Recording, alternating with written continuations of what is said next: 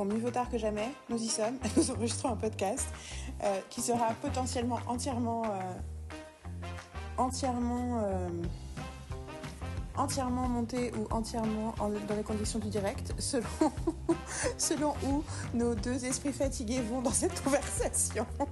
Bonjour Dom. Bonjour.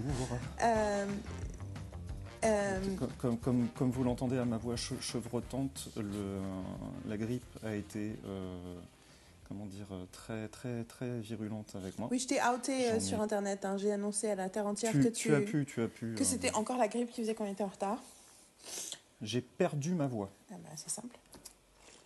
Milieu de semaine dernière, j'étais plus capable de parler. Ce qui, en tant que créateur, est quelque chose de existentiellement symbolique.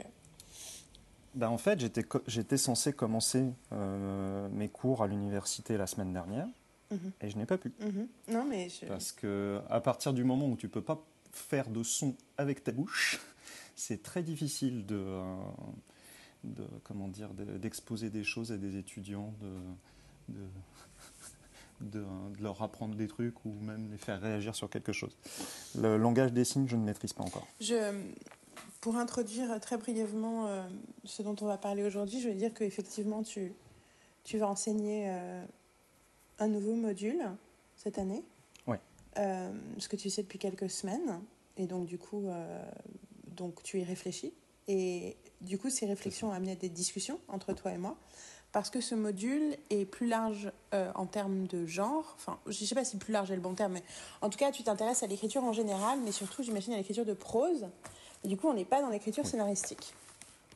Donc, tu vas te retrouver avec des gens à qui tu veux enseigner comme tu faisais jusqu'à présent. Tu m'arrêtes quand je me trompe, hein, mais à qui, euh, vas-y, tu- vas-y. jusqu'à présent, tu voulais enseigner des notions euh, d'écriture scénaristique, et là, on entre. C'était déjà plus large que juste les séries, hein, vu qu'au contraire, on en avait déjà Ouais. parlé que les projets de séries c'était parfois plus dur vu le temps imparti parce que c'est un module complémentaire dans un enseignement plus large. Euh, qui n'est pas spécialement lié, qui est, lié- qui est pas lié spécialement au fait d'être, euh, de créer de la, la création audiovisuelle. Euh, voilà, enfin déjà les séries c'était un, un truc niche, et là du coup on entre sur quelque chose de plus large. Euh, et quand on en a parlé la première fois, ma première réaction ça a été de te dire, euh, là aussi tu m'arrêtes si c'est, si mon souvenir se trompe, mais ma première réaction ça a été de te dire. je sais pas ce que c'est ma première réaction, mais ma deuxième réaction, ça a été de te dire que un des bouquins que je conseille le plus à lire aux gens, Euh, aux gens qui veulent écrire, c'est un bouquin euh, qui mm, s'intéresse uniquement à l'écriture de prose, euh, qui est un livre qui s'appelle Bird by Bird de Anne Lamotte. Et je me ferai un plaisir de vous raconter l'origine story de comment j'ai trouvé ce livre, parce que c'était un peu magique. Et hum, que j'ai acheté, je pense, cinq fois entre temps, vu le nombre de gens à qui je l'ai offert. et la première fois étant à New York, at The Strand, le grand bookstore incroyable de Union Square. Euh, que voilà, si, si vous n'avez jamais été à New York et que vous, vous avez l'intention d'y aller et que vous aimez les livres, je vous invite à découvrir The Strand, euh, que vous pouvez voir dans plein de films et de séries américaines parce que c'est un classique de New York, notamment dans Tic Tic Boom. C'est là qu'il achète son papier à musique. Um, Ok. it's just it's heaven heaven? Yeah heaven closest thing to heaven for me toujours est-il que euh, et que le livre que je réchignais à lire depuis des années mais qui m'avait aussi été euh, souvent conseillé comme un truc euh, charnière dans l'expérience créative des gens euh, c'était On Writing de Stephen King qui bien entendu aussi s'intéresse à l'écriture de prose. Et donc, du coup, c'était des romanciers et je trouvais, en parallèle, je sais pas si je je te l'ai dit, mais une des personnes dont je parle le plus souvent dans mes cours en tant que mentor d'écriture, et pas que dans mes cours, c'est Jason Isbell, qui est un parolier, euh, chanson, chanteur, euh, parolier. J'en parle beaucoup dans mes autres podcasts. Si vous, je parle notamment, j'en ai parlé beaucoup récemment parce que, enfin, j'en parle depuis des années, mais récemment, il, a, il y a un, po- un, un documentaire que j'ai très envie que tu vois euh, un jour quand tu auras le temps. euh, Ouais. sur lui et fameux. sa femme et son système d'enregistrement. Enfin bon, c'est. Il s'appelle Running with Your Eyes Closed. Euh, on en a longuement parlé dans, mon, dans la semaine berlinoise. Si vous voulez euh, chercher Jason Isbell dans, dans le site, vous trouverez. Euh, tout ça pour dire que euh, sa façon d'écrire. En fait, il y a plusieurs trucs que je dis tout le temps à mes stagiaires et que je me dis à moi-même qui sont des trucs qu'il dit lui-même. Et récemment, j'ai écouté, il était un- dans un podcast, j'ai écouté, il a dit un truc au milieu, j'ai fait Ah il a parlé de l'évolution des personnages. C'est lui qui a dit ce truc incroyable qui était, dans une interview cet été, il disait un truc, il a dit, parce qu'au tout début du documentaire, tu le vois discuter back and forth avec sa femme sur le, le bon, quelqu'un qui est dans son groupe. À ce moment-là, elle est dans la salle avec les autres musiciens sur les paroles d'une chanson, sur l'utilisation d'une préposition.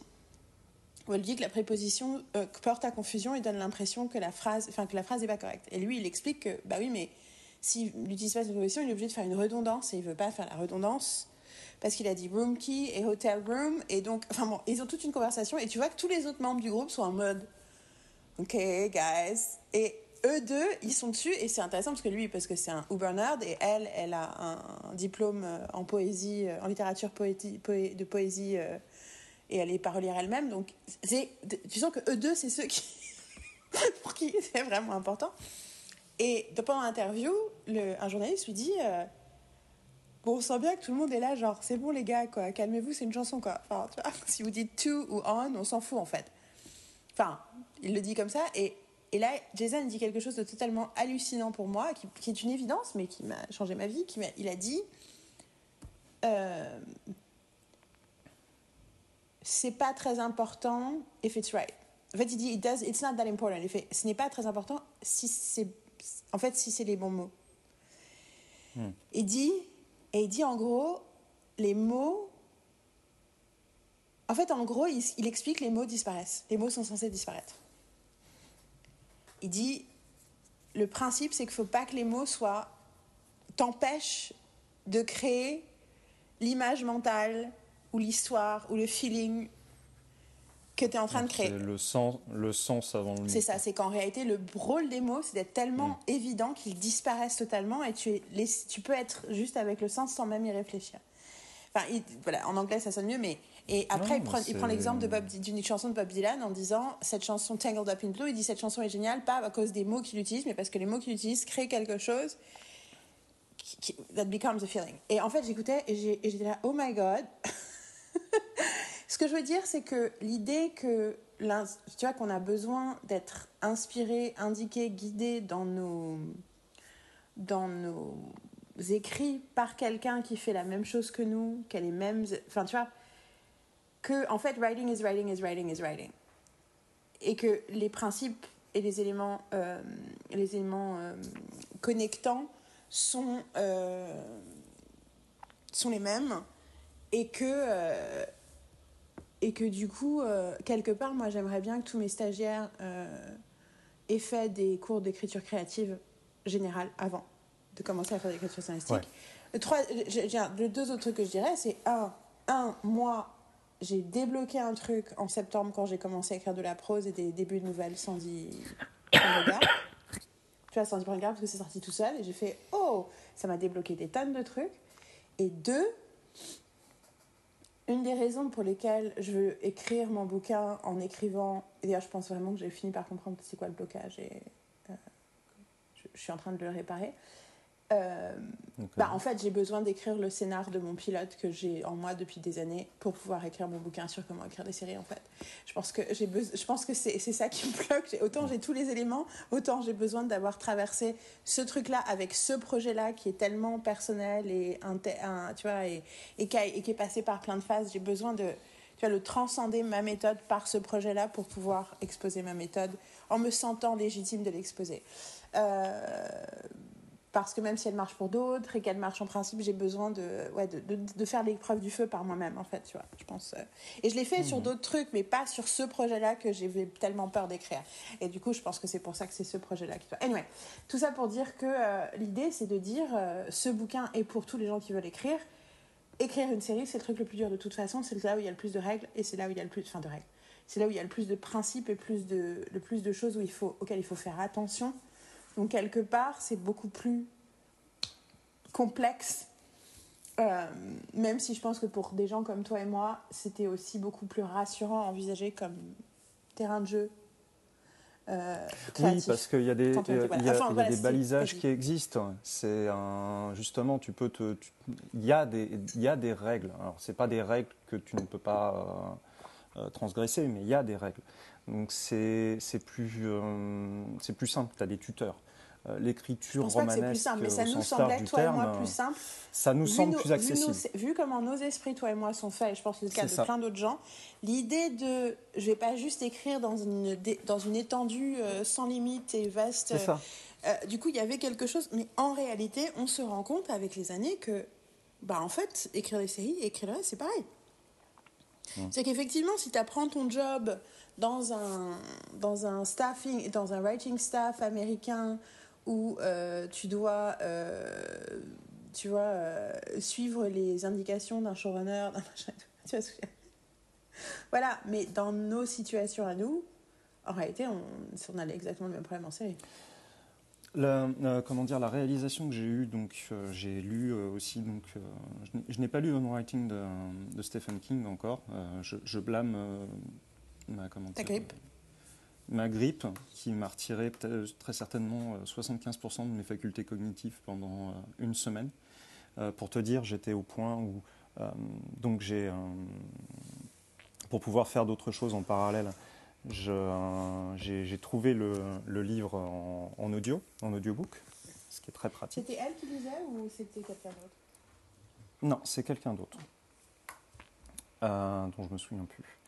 Et, euh, et j'en étais au stade, de, cérébralement parlant, de ne pas me souvenir, au moment où je prenais mon stylo pour prendre des notes, de ce que je voulais mettre en notes. Oh, je revenais en arrière et je fais, mais oui, mais c'est ça, bien sûr. Mais c'en était à ce point-là. Je, je, je, je, décelais le truc. Ah oh, putain, ça c'est intéressant. Attends, je vais l'isoler. Et attends, c'était quoi? Ah merde.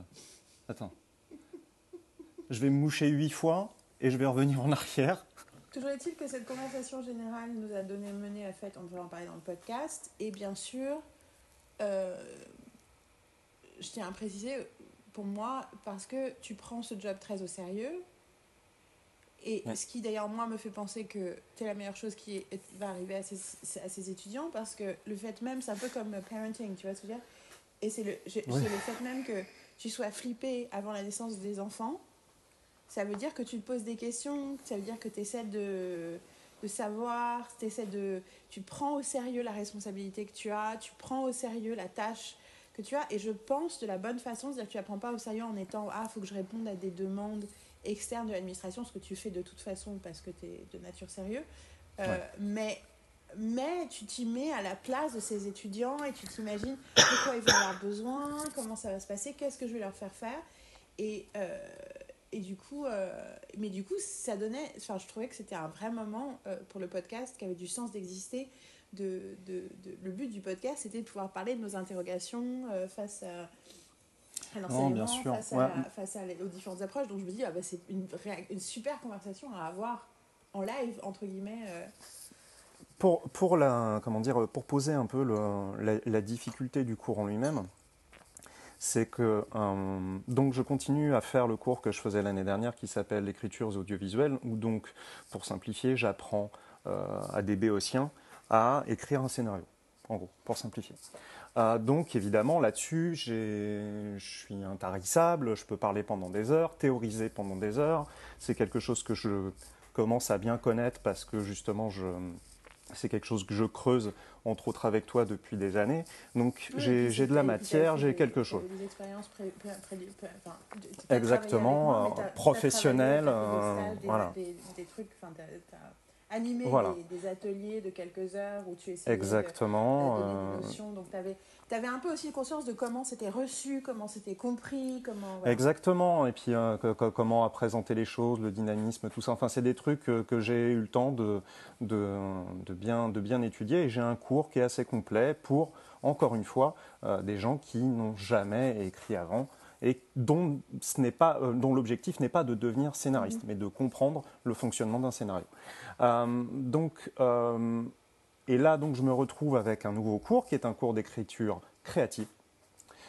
Euh, mais la difficulté, c'est que le cours de, comment dire, d'écriture créative est composé d'étudiants que potentiellement je pourrais avoir l'an prochain en écriture audiovisuelle. Moi, je pense pas que c'est. Enfin, est-ce que tu peux m'expliquer Parce que moi, ça me paraît être un avantage Est-ce que tu peux m'expliquer pour toi, toi, tu t'inquiètes de ça? Enfin, tu t'inquiètes de Je ça, ne tu peux ça, rien- tu te poses- ça te pose question. Vu le temps, vu le temps que j'avais pour euh, mettre en place le cours, il- j'aurais aimé pouvoir plus m'appuyer sur mon cours d'origine, ce qui m'était proposé au départ par l'administratif, Mhm. qui n'avait pas bien compris les spécificités des deux cours, vraisemblablement. Et l'autre personne de l'administratif qui est plus, euh, qui, a, qui a plus le regard sur les cours m'a bien rappelé que, bah, en fait, si j'ai les mêmes étudiants d'une année sur l'autre, je ne peux pas leur apprendre la même chose. Oui, mais ça, c'est quelqu'un Et qui pense quand que tu apprends des principes et des choses comme ça, ça, c'est- pas toujours simple de, euh, en gros, de dire ah bah non, mais ça, en fait, je ne peux pas leur parler de ça dans le détail parce que c'est ce que je fais l'année suivante. alors, de- de- ma, ma question, enfin voilà, Mm. même si je comprends pourquoi la personne qui regarde les cours t'a dit ça, et ça a du sens, ça a du sens Mm. quand tu fais un. J'allais dire, ça a du sens quand tu fais un, un, un chapitre de géographie, bien que. Ouais, je suis euh, d'accord. en- je sais pas si tu te rappelles comment c'était à notre époque, mais euh, je sais, j'en as des enfants, euh, donc je suppose que tu sais que. Enfin, moi, ce que j'avais co- compris de loin, c'est qu'ils ont changé comment ils faisaient les choses, mais en histoire, les... tout ce qu'on voit jusqu'en troisième, on le revoit à partir de la seconde. Non, mais évidemment. Et- mais et on et- refait et- la- on et refait après étude de le truc. après étude de la chose, il y aura euh, comment dire, il y aura du arts, rabâchage. Je suis obligé. Spécifiquement dans les arts, c'est, enfin, tu vois, il y a une raison pour laquelle dans les arts, tu n'arrêtes jamais d'apprendre. C'est- un truc qu'en France, on a encore un peu du mal à faire, mais il y a une raison pour laquelle les comédiens américains n'arrêtent jamais d'aller à leurs cours de théâtre. À 80 ans, euh, certains comme on continue à, à, par- enfin, tu vois, à assister à des cours. Mhm. Euh, Il y a une raison pour laquelle, euh, moi, mon, mon ex, mon pianiste, euh, dès qu'il avait un morceau particulièrement épineux, il, il allait voir son mentor et il avait une conversation et il discutait et parfois ils faisaient plusieurs heures ensemble. Et c'était hors de. Tu vois, c'était pas un cours, c'était un machin. Quelque part, au niveau auquel, était Jürgen, c'est un peu ce genre de truc où ta réputation de prof est aussi attachée à, ce que font tes. À tes tes, mentees, tu vois ce que je veux dire? La carrière de Jürgen montre aussi la capacité du prof, donc il y a une espèce de truc symbiotique à ce niveau-là. De... Mais l'idée que tu n'arrêtes jamais d'apprendre parce qu'en fait, tu es tout le temps en train de réapprendre la même chose. Et, et que quelque part, euh, quelque part enfin, et puis le deuxième truc que j'ai envie de dire, c'est euh, en tant que. C'est pas linguiste le vrai terme, mais en tant que personne qui parle plein de langues, euh, je peux te dire que la règle numéro un à apprendre à des gens qui essaient d'app- d'apprendre des langues et qu'on- qui sont inquiets, euh, qui, qui se préoccupent, ça va m'amener à, ma- à mon premier truc euh, que je veux te demander, mais qui sont inquiets, qui Mm. sont préoccupés, pas mais oui, mais je sais pas, mais j'oublie, mais j'ai oublié, mais je sais pas, c'est de leur dire, mais en fait, le principe même de l'apprentissage d'une langue, c'est d'oublier tout sept fois avant de pouvoir s'en souvenir.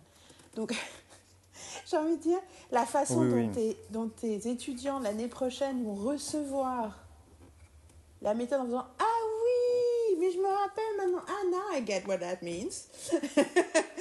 c'est une évidence. Non, mais bien sûr. Mais après, je me suis un peu rassuré moi-même sur certains points. C'est qu'en fait, Ah, mais non, on a fait ce podcast Euh, trop tard, t'as le temps de te rassurer toi-même. Moi, c'était mon rôle.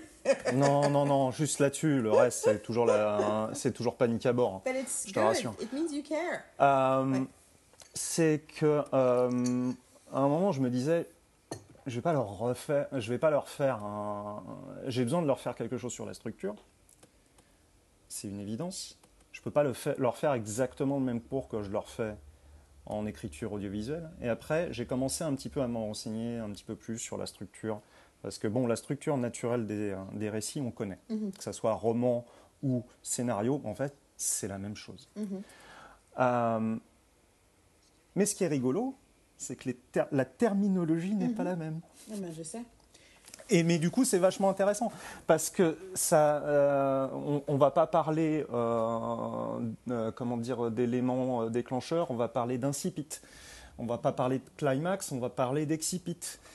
Enfin, ça dépend chez qui tu vas. hein, parce que moi, j'ai jamais lu Incipit et Excipit. Donc, c'est qui ces gens qui écrivent des ah bah Après, c'est rigolo par contre, Ouais, parce que j'ai une conversation avec une, po- une pote qui était prof et qui à un moment a parlé de trucs de récit et qui m'a parlé Mm. d'un truc et je lui ai dit, j'ai parlé de la. et C'est rigolo, c'est une, c'est une germaniste, mais euh, donc une française qui enseigne euh, des trucs autour de la culture allemande.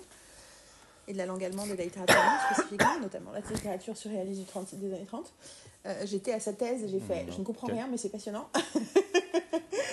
Euh, et, euh, et à un moment, elle s'est retrouvée à donner des cours où elle devait, enfin bon, je sais pas quoi. Et je lui parle de la pyramide de Freytag et elle me fait. Et je lui explique, elle me dit Putain, mais c'est. C'est un nom ça Elle dit parce que. Qui est le truc qui étudie une action montante, une action descendante.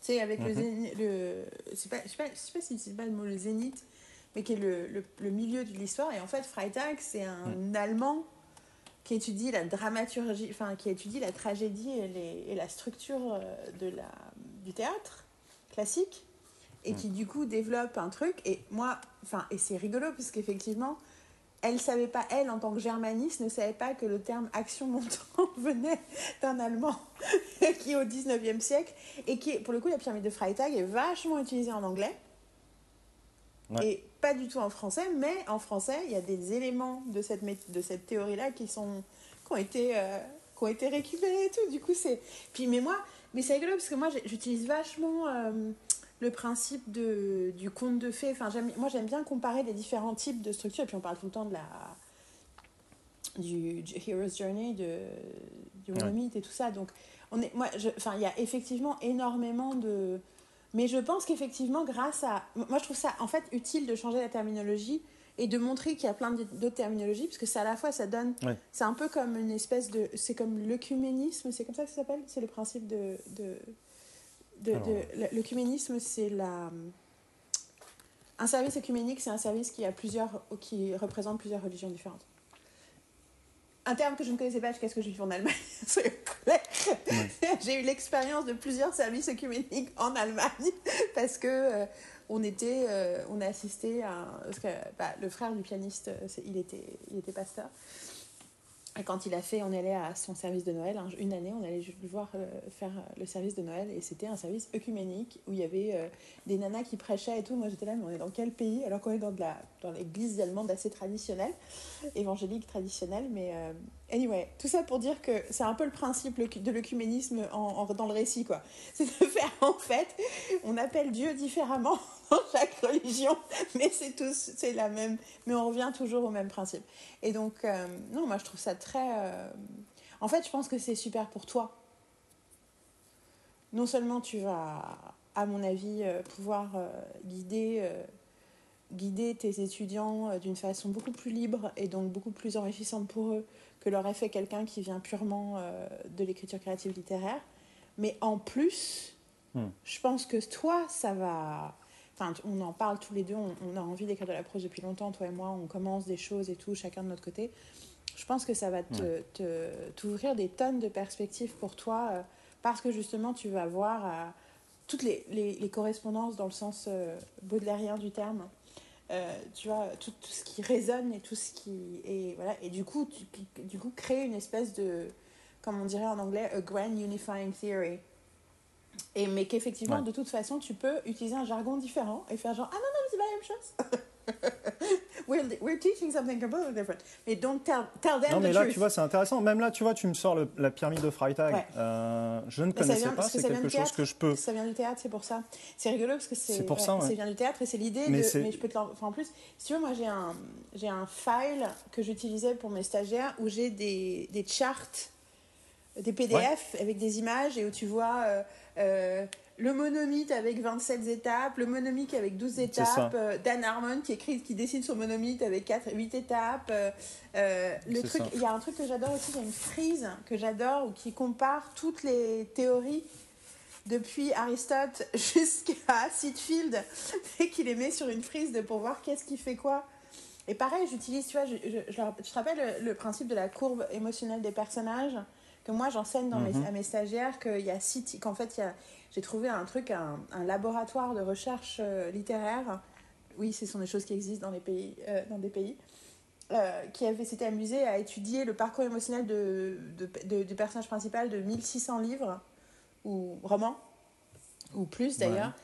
c'est écrit sur la frise et qui du coup en fait s'est réalisé qu'il y avait six parcours et qu'on en fait ils avaient vraiment utilisé un truc de de data et euh, ils ont fait des Mm. courbes et donc en fait tu reviens toujours à six parcours et en gros c'est tu commences en bas tu finis en haut tu commences en bas, tu vas en haut, tu refinis en bas.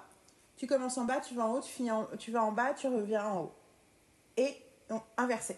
Donc haut, bas, haut, bas, haut, haut, bas, haut, bas.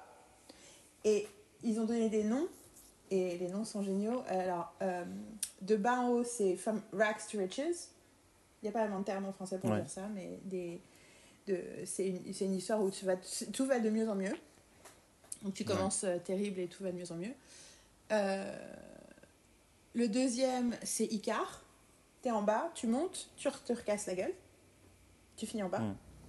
Le troisième, c'est Cendrillon, qui est, du coup, je dis toujours, c'est la formule hollywoodienne. C'est-à-dire, tu commences en bas, tu montes, à un moment, tu chutes, et à la fin, tu remontes.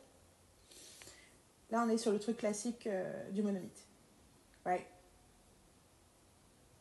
Euh, quatrième, donc ensuite, donc tu as l'inverse, donc la tragédie. Tu commences très très haut, tu finis très très bas. Tu as Man in a Hole, que j'appelle aussi Job. Parce que le, l'histoire de Job, c'est ça. C'est tout va bien, tout va mal, et à la fin, tout va bien. L'autre exemple que je donne, c'est Romuald et Juliette. Tu te rappelles de ce film, Romuald et Mhm. Juliette? Il m'a beaucoup marqué dans les années 80. Un film très bien. Mm. Et ben c'est pareil, au début tout va bien, et puis c'est la merde au milieu, et à la fin tout va bien à nouveau. Et, euh, et le dernier, c'est Oedipe, où je commence en bas, non, je commence en haut, je vais en bas, je reviens en haut, et la fin finit en bas. Et donc les gens me disent pourquoi, pourquoi toujours, je dis bah Oedipe au début, il est né d'une famille de princes, de machin, enfin il est né euh, de- du roi de Thèbes, tout va bien et tout. C'est Thèbes, hein Ouais, tout va bien et tout.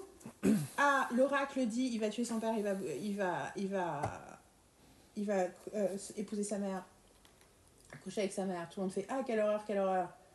Il est maudit. Sauf que finalement, il est adopté, il est pas tué, il est adopté, il est heureux, il fait sa vie et il tombe sur Thèbes euh, et il épouse la, il devient le roi de Thèbes parce qu'il épouse la femme du roi euh, après avoir tué le roi. Et sauf qu'à la fin, il découvre la vérité et il se crève les yeux. Boum. Down. Carole, elle dit qu'elle aimerait bien avoir des, des vidéos, des podcasts où c'est Yael raconte l'histoire, où Yael raconte la littérature, où, je raconte les trucs comme ça, en mode résumé. Euh, anyway, tout ça pour dire que. euh, mais tu vois, c'est intéressant parce que ça vient du littéraire et effectivement, tu te rends compte, ah, mais oui, la plupart des histoires chez nous, elles sont, ok, euh, Hollywood. Enfin, c'est l'histoire, une histoire classique qui t'apporte une catharsis traditionnelle. C'est au début, le personnage est struggling, puis lui arrive quelque chose, et puis il découvre, il part dans une mission, ça va de mieux en mieux, et puis à un moment, pff, en fait, ça marche pas, point le plus bas, il doit euh, retrouver des ressources intérieures euh, plus fortes, avoir une introspection, une épiphanie, whatever, et ensuite la- gagner la bataille finale. Tu vois, hashtag Spider-Man, quoi, enfin, tu vois, c'est classique. Mhm. Mais, euh, mais de penser comme ça, ça m'a permis, moi, ce que je suggérais à mes stagiaires, c'est de penser à l'arc émotionnel de leur personnage dans la saison, comme un de ces arcs-là. Et du coup, de se dire, ah oui, d'accord, comment je veux commencer ma saison, comment je veux finir ma saison pour l'arc de ce personnage. Et de, tout ça pour dire que les, ouais, la multiplicité des outils euh, enrichit vachement, je trouve, euh, notre capacité à faire Ouais. toutes ces choses-là. Non, mais après, c'est euh, ouais, c'est des outils de mesure qui te permettent de, euh, comment dire, de, de, de situer ton travail, de le diriger, de Mhm. le, de le. En fait, euh, il y a un truc qui. euh, alors, il y a énormément de choses en écoutant le. Oui, ça, je, je suis curieuse de ton. Du coup, parce que euh, déjà, je suis hyper contente que tu aies pris le temps de le faire parce que ah, je, je, je vois comme une. Enfin, c'est très. Tu viens de me montrer tes notes. Nice. C'est très. euh, Non, non, mais ça me fait plaisir que tu me fasses confiance et Non, que tu, et que te. Voilà. Après, euh, donc je suis tombée dessus par hasard, euh, par hasard en, en traînant dans la creative writing aisle de The Strand et c'était au milieu d'une gondole. Donc, euh, et j'ai découvert assez rapidement en lisant que c'était un des bouquins cultes de l'écriture Mais à tel point que quelqu'un, tel- dans, dans le podcast de Mike Birbiglia, à un moment, quelqu'un lui parle de ce bouquin il y a deux ans, et il commence à lire, et Ouais. depuis, il en parle tout le temps. Et donc, du coup, enfin voilà, il y a, et puis euh, Brené Brown est une énorme fan de Anne Lamotte. Du coup, je l'ai vu, après avoir commencé à lire le bouquin, citer Anne Lamotte et d'autres bouquins d'Anne Lamotte dans, ses, dans les bouquins de Brené Brown.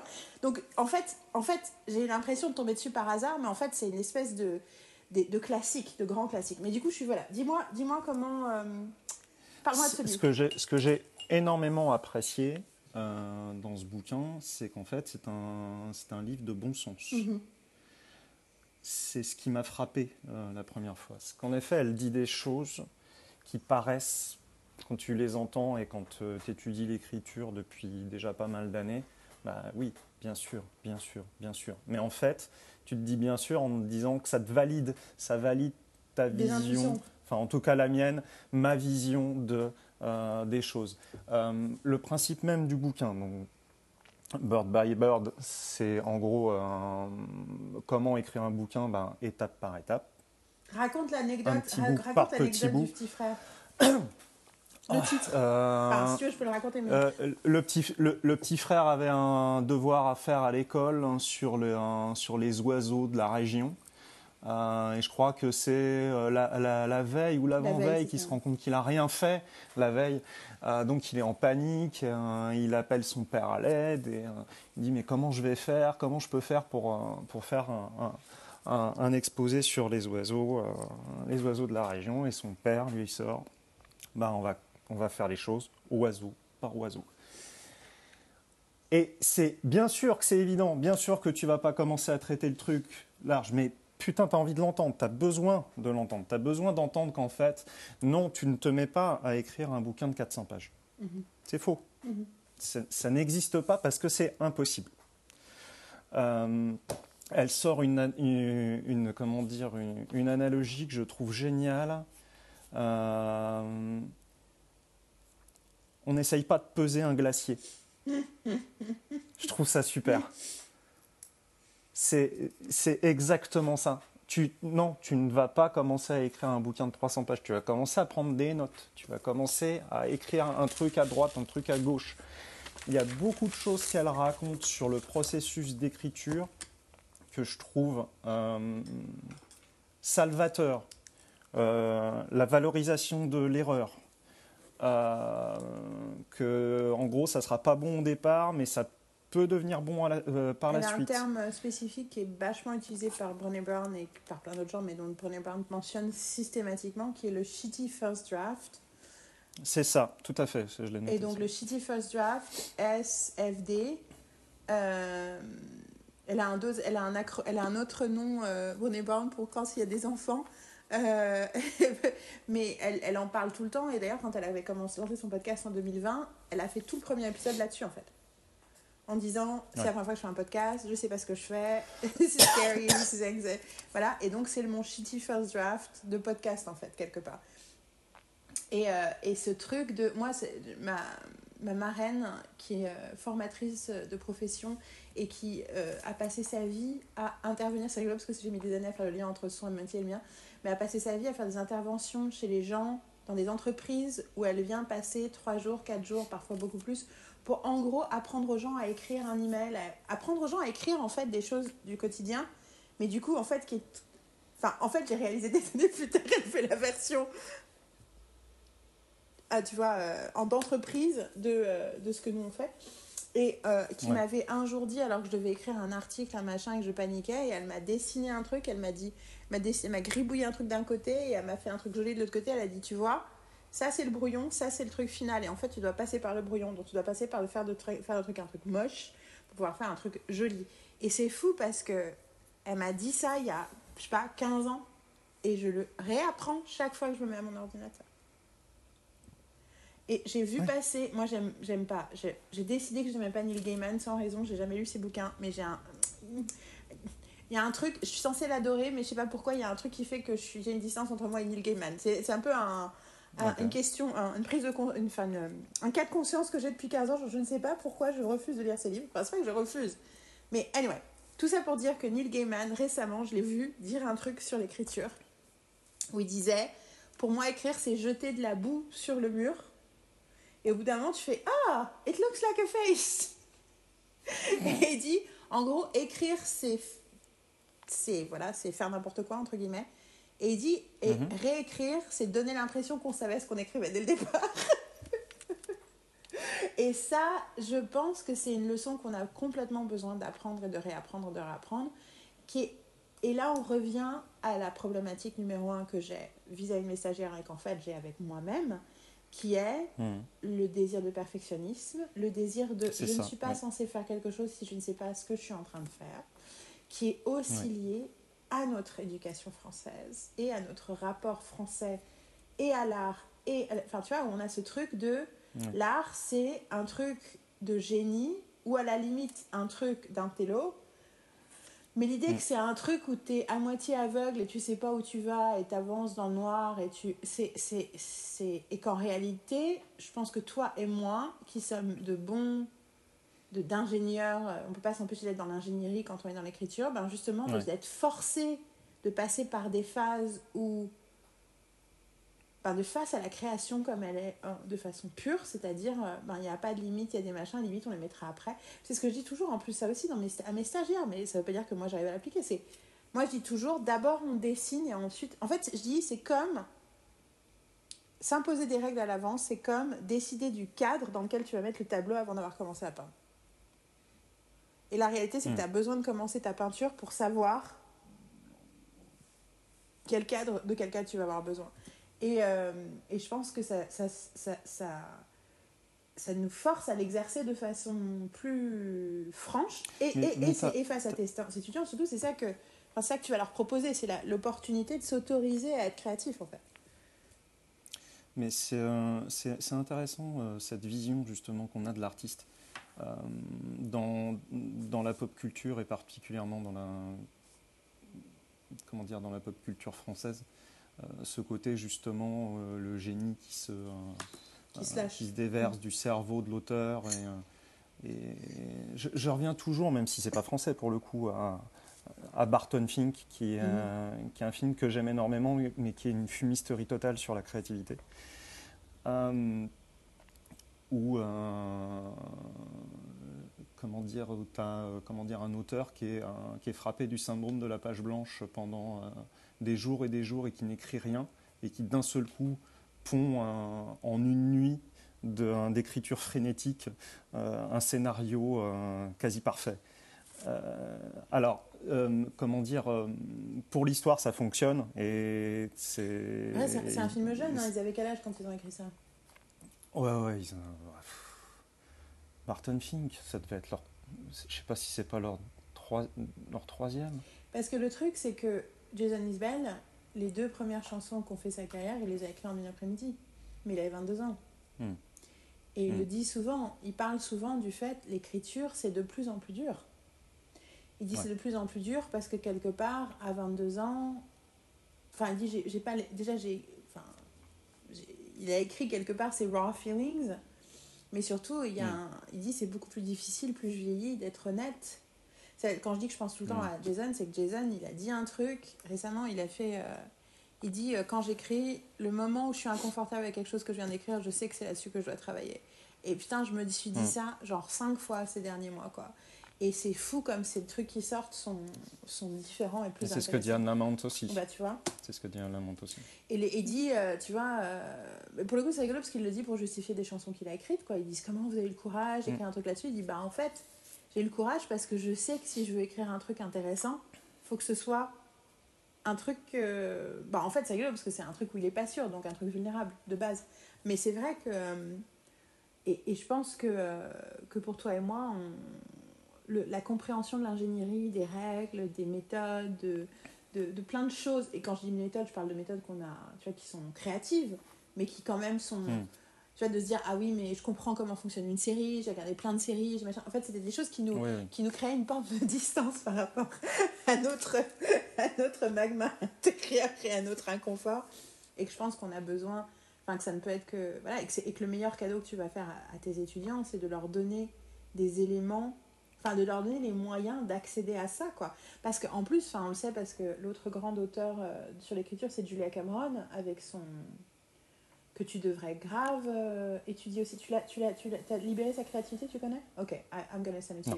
Euh, L'intérêt de libérer sa créativité, c'est que c'est un programme de 12 semaines avec des travaux d'écriture pour réussir à dégager, à se dégager de la créativité. Et c'est un espèce de bible chez tous les auteurs qui ne sont pas français. Même si ma mère, quand j'ai dit ça à ma mère, elle m'a dit Ça fait 10 ans que je te parle de ce bouquin. Et j'étais là, damn it la, la seule personne qui en parle en français, c'était ma mère. Je l'avais pas écouté. Je commence à lire il y a des années. Toujours est-il que c'était un, un- un workshop qu'elle faisait pour des gens qui étaient pas auteurs. Mais de les libérer sur la créativité par l'écriture, c'est elle qui a inventé les morning pages, tu sais. Ouais. En fait, ça libère tout le monde. Ce que je veux dire, c'est que tes étudiants, quoi qu'ils deviennent, d'avoir un espace dans lequel ils, ils développent leur capacité à l'écriture créative, qui va devenir à un moment, effectivement, qui a des exigences externes, mais qui aussi commence par une exigence interne de se mettre à écrire, tu, tu, it's gonna change their lives. Euh, Est-ce que c'est- ça, ça te met plus la pression Parce que je, je viens de ta tête. j'étais Là tout de suite, là tout de suite, C'était censé faire le contraire. C'était censé dire whatever you do, it's gonna be good for them.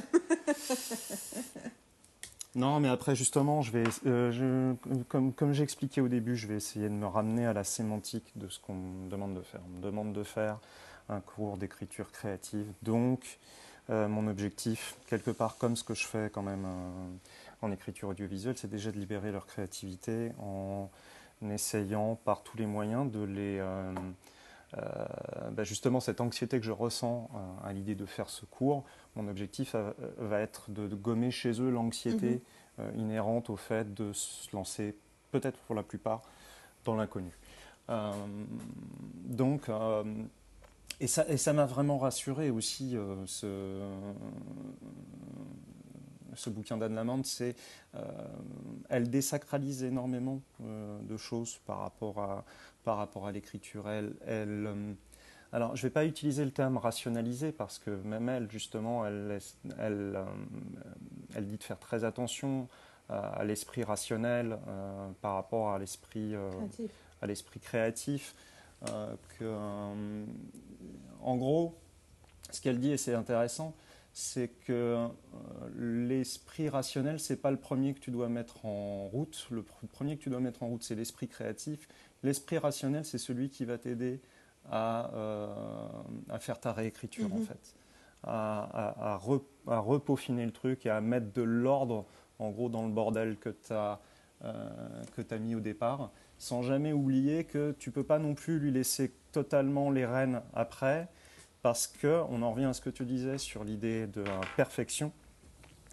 Euh, tu vas avoir cette envie de perfectionnisme euh, qui va arriver et qui va bah, quelque part foutre le bordel dans ce que tu as mis en place. Et elle valorise plus le bordel euh, par rapport à euh, la recherche de perfection. Ce que je Ça, trouve ça a du sens parce que techniquement, l'autre mot que tu peux utiliser pour être créatif et irrationnel, c'est émotionnel et rationnel. Et je exactement. reviens sur l'idée que quand, après, au bout d'un an à lire Brené Brown et à me dire c'est en train de changer ma vie, j'ai réalisé, mais en fait, ça a totalement des conséquences sur la créativité. et Sur les... Mais en fait, c'est pas seulement. En fait, je pensais bien sûr sur le fait de s'autoriser à écrire, mais surtout, ça avait des... j'ai réalisé que ça avait des conséquences dans l'approche même du contenu des histoires.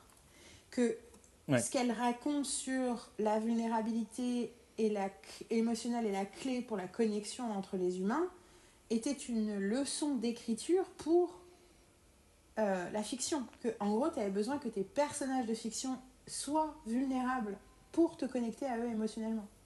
Et que du coup, Mhm. euh, en- mais, mais ça va du coup au-delà du personnage qui est vulnérable, c'est faut que l'écriture soit vulnérable.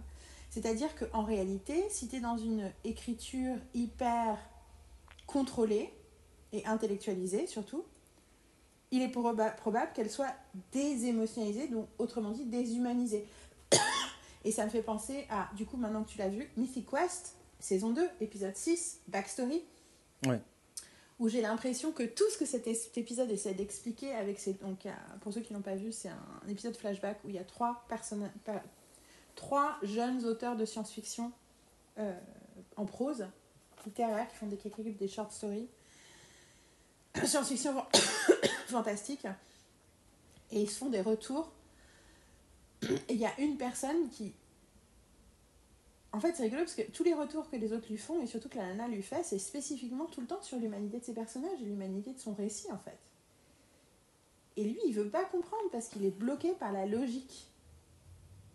Il est bloqué Mm. ca- par euh, quelque chose de bah, il, il a l'impression qu'il aime les histoires qu'il aime pour des raisons rationnelles et logiques. Donc, si j'explique les robots comme si, si, si, elle, elle passe son temps à dire oui, mais ça fait référence à quoi émotionnellement en fait? Et il comprend pas de quoi elle lui parle. Et c'est super intéressant parce que euh, Straczynski, le créateur de Babylon 5, grand euh, patron de l'écriture euh, de plein de façons différentes, qui a écrit un bouquin qui s'appelle, que je n'ai toujours pas lu, mais que j'ai, qui s'appelle Being a Writer, Staying a, Becoming a Writer, Staying a Writer. qui est, mais dans son, ses mémoires, que, qui a une grand, grand, euh, grande expérience de livre euh, de ces dernières années pour moi, qui s'appelle Becoming Superman, qui est un livre que j'ai acheté pareil cinq fois parce que je l'ai offert à plein de gens. Enfin, je l'ai offert à plein de gens. Je l'ai offert à des gens importants. Je l'ai offert à Carole. Je l'ai offert à Florian Echeverry. je l'ai offert à David. tu vois, c'est pas nain toi, je te l'ai pas offert parce que j'ai pas les moyens de te faire des cadeaux. Mais non, je plaisante, c'est parce que tu n'es pas venu, tu n'es pas venu passer Noël ici, contrairement à. Florian n'est pas venu passer Noël ici non plus, mais Florian, euh, Florian est venu. Des... En fait, si tu viens à Berlin, n'auras qu'à de mal. Euh, non, mais après, je te l'ai, je te l'ai procuré, je te l'ai procuré par d'autres biais. Mais tout ça pour dire que euh, dedans, il parle du fait qu'il a commencé à envoyer des nouvelles pour appareils fantastiques, science-fiction, magazines et tout très jeune et qu'il a eu que des rejection letters. Et un jour he got fucking mugged and sent to the hospital and was enraged for years mais surtout for months. Et que tout d'un coup ce qu'il a écrit était différent. Et tout d'un coup il a vendu des trucs. Et l'idée c'est pas que c'est une enfin il ne recommande pas de traverser un truc comme ça mais après le, le, je, je, conseille à tout le monde de lire Becoming Superman. C'est un bouquin sublime qui, qui raconte son atroce enfance en partie, et un des raisons où c'est sublime, c'est que c'est vraiment l'histoire de quelqu'un qui a des circonstances de merde, notamment émotionnellement, et qui, ben, non seulement devient quelqu'un de bien, mais surtout, enfin, très rapide, enfin, tu vois, devient, tu vois, que, que est quelqu'un de bien dans le monde, mais surtout passe tout son temps à écrire des trucs qui sont là pour rendre les autres gens meilleurs et parce que donc c'est totalement c'est totalement enfin moi je trouve que ça ça me réconcilie malgré les circonstances ça me réconcilie totalement avec l'humanité. Mais du coup il parle du fait que son enfance a, a, a clairement cassé une capacité à, émotionnelle à l'intérieur de lui. Et que du coup dans sa vraie vie il a du mal à connecter émotionnellement avec les gens et que et que et par des concours de circonstances il est arrivé à le faire par l'écriture mais notamment euh, parce que euh, il n'a pas eu le choix à un moment où il lui avait un truc tellement traumatique qu'il avait besoin de le mettre quelque part. Et, euh, mais du coup, je trouve que c'est une leçon d'écriture. Et en général, le nombre de fois où c'est les gens écrivent, ils réfléchissent, et le jour où ils se lâchent et ils font un truc perso qui ressemble à rien, ils savent pas trop pourquoi ils l'ont fait, mais machin et tout, et boom, that's the thing that hits. Parce que c'est le truc qui était euh, humain et personnel. Et je pense que Hmm. Et je pense qu'avec toutes nos compétences et toute l'appréciation que les gens qui ont travaillé avec nous ont, je pense que toi et moi, c'est encore quelque chose qui est dans notre avenir. À chacun d'entre nous. Ce vrai truc perso, profond, euh, that hits. Parce qu'on est trop malin. Et parce qu'on est préoccupé par, euh, oui, mais les choses, on devrait les faire. Enfin, tu vois, on n'est pas juste préoccupé par ce qu'on écrit, on est préoccupé par l'industrie, on est préoccupé par les méthodes de travail, on est préoccupé par, euh, par l'enseignement. Enfin, tu vois, c'est. Et puis, c'est pas grave mais euh, après, ce qui me fait rire, c'est que moi, j'ai lu pour le coup 100 pages de, les 100, 110 premières pages de Handwriting de Stephen King. Parce que bien sûr, j'ai lu comme un marathon pour être prête pour le podcast la semaine dernière. Puis à un moment, mhm. j'avais du retard. Je me suis dit, bon, hein, et puis on a, on a déplacé, décalé le podcast. J'ai fait, c'est bon, j'ai le temps de faire le livre. Et je n'ai plus jamais ouvert aucun des deux livres. Parce que je voulais relire Bird by Bird. Donc j'ai lu 100 pages de chacun. Euh, tout ça pour dire que euh, ça m'a fait beaucoup rire parce que je suis vraiment tombée amoureuse de Stephen King début de cette année en lisant les 100 premières pages. Et après tous les podcasts qu'on a fait sur l'horreur, sur les, toutes les fois où on a mentionné Stephen King, de tomber amoureuse de lui a posteriori m'a fait beaucoup rire. Et, euh, et j'ai très hâte que tu le lises parce que euh, la première partie qui est vraiment que j'ai lue, qui est en fait uniquement sur sa vie, mais je trouve que ça éclaire aussi sur plein d'aspects de, euh, de pourquoi les gens arrivent à écrire et pourquoi les gens finissent d'écrire un truc et et à quoi c'est lié et quel type. Enfin, je sais pas, il, désacralise énormément euh, la fiction aussi. Il parle aussi euh, d'un truc qui m'a vraiment marqué au début où il parle du fait que quand il avait 14 ans, il a en gros euh, raconté une histoire. il avait vu un film qu'il avait terrifié, il l'a écrit, il l'a tapé, il l'a imprimé. Et il l'a vendu à ses camarades de classe et il a été chopé. Et as sa prof, une de ses profs qui a dit pourquoi tu gâches ton talent à faire euh, hmm. de la merde, quoi. Et que et dit quelque part, je pense que jusque dans mes, à mes 40 ans, euh, j'ai gardé euh, en moi cette espèce de honte de, du fait que j'avais envie d'écrire de trucs, des trucs qui étaient de la merde. Et, et le truc qu'il dit, c'est. il dit un truc qui m'a vraiment. Vraiment, vraiment, vraiment. Voilà, marqué parce que je pense que c'est la voix qu'on a intérieure mais ce qu'il décrit comme un truc extérieur. Je pense effectivement que les Américains et les Français sont différents là-dessus. En termes de quand. Enfin, attention, les Américains sont en train de devenir comme les Français, ou sont, ont commencé déjà il y a 10-15 ans. Mais dans la génération Stephen King, l'idée de je vais essayer un truc, même l'esprit même entrepreneurial du pays, fait que ah, je vais essayer un truc que j'ai jamais fait, pareil, quelque chose que tu peux faire, alors que chez nous, dès le départ, si quelqu'un veut se lancer dans quelque chose, ta première pensée c'est mais c'est qui, pour qui il se prend? C'est quoi ce délire? Comment il hmm. peut imaginer qu'il peut apprendre ce truc-là ou qu'il peut faire ce truc-là ou... Ça veut pas dire qu'il n'y a pas plein d'Américains qui ont dit Quoi, tu veux être un writer But there's no hope. Mais, tu vois Mais il dit une phrase, il écrit. Il dit justement que c'est avant d'avoir 40 ans, il n'avait pas réalisé que Almost every writer of fiction and poetry who has ever published a line has been accused by someone of wasting his or her God given talent. If you write or paint or dance or sculpt or sing, I suppose, someone will try to make you feel lousy about it. That's all. Et je trouve que c'est très fort parce que je pense que ça sous-entend que l'art créatif, l'acte créatif est en soi vulnérable, donc en soi émotionnel, donc en soi met plein d'autres gens inconfortables, probablement inconsciemment. Et que du coup, et ça commence, the call is coming from inside house, ça commence par l'intérieur de toi, mais euh, éventuellement, c'est aussi représenté par des, des, voix extérieures qui viennent renforcer la petite voix intérieure qui te dit euh, What the fuck are you doing? Parce que le principe même de l'acte créatif, c'est que you don't know, so you don't have an answer. Ouais. Et, et, et c'est le truc le plus besoin de faire. Et je pense que, ouais, je pense que tu as complètement raison, que ce que tu ressens par rapport au fait d'enseigner ce cours, c'est ce que les gens vont ressentir quand ils sont face à, enfin certains en tout cas, face à l'écriture et que tu es la meilleure enfin du coup que tu es, bien placé pour leur parler de ça quoi. Moi j'ai pas j'ai pas j'ai pas parce que je l'ai lu il y a longtemps et je sais même pas si je l'ai terminé à l'époque euh, Bird by Bird mais du coup est-ce qu'il y avait aussi des trucs euh, concrets et parce qu'au début elle parle de l'expérience d'être prof d'écriture ce qui enfin d'écrire et puis d'être prof d'écriture ce qui me fait beaucoup beaucoup déjà ce qui m'avait fait beaucoup beaucoup rire à l'époque parce que j'ai reconnu euh, mes propres expériences où tu essayes d'expliquer aux gens mm. écrire c'est beau juste pour l'acte d'écriture et les gens sont là comment je trouve un agent ouais. mais après je sais qu'elle rentre dans le concret alors elle rentre dans le concret mais c'est toujours des enfin c'est toujours du bon sens quoi qu'il arrive dans le concret euh, euh, elle donne, euh, par exemple, des, elle donne un exemple du premier assignement qu'elle donne à, à ses étudiants et je, je, tourne beaucoup autour de ça, à me dire est-ce que c'est est -ce, c'est ce vers quoi je vais, mhm. je vais aller pour le, la première chose, c'est en gros d'essayer de, se souvenir de ses premiers souvenirs d'enfance et de prendre des notes.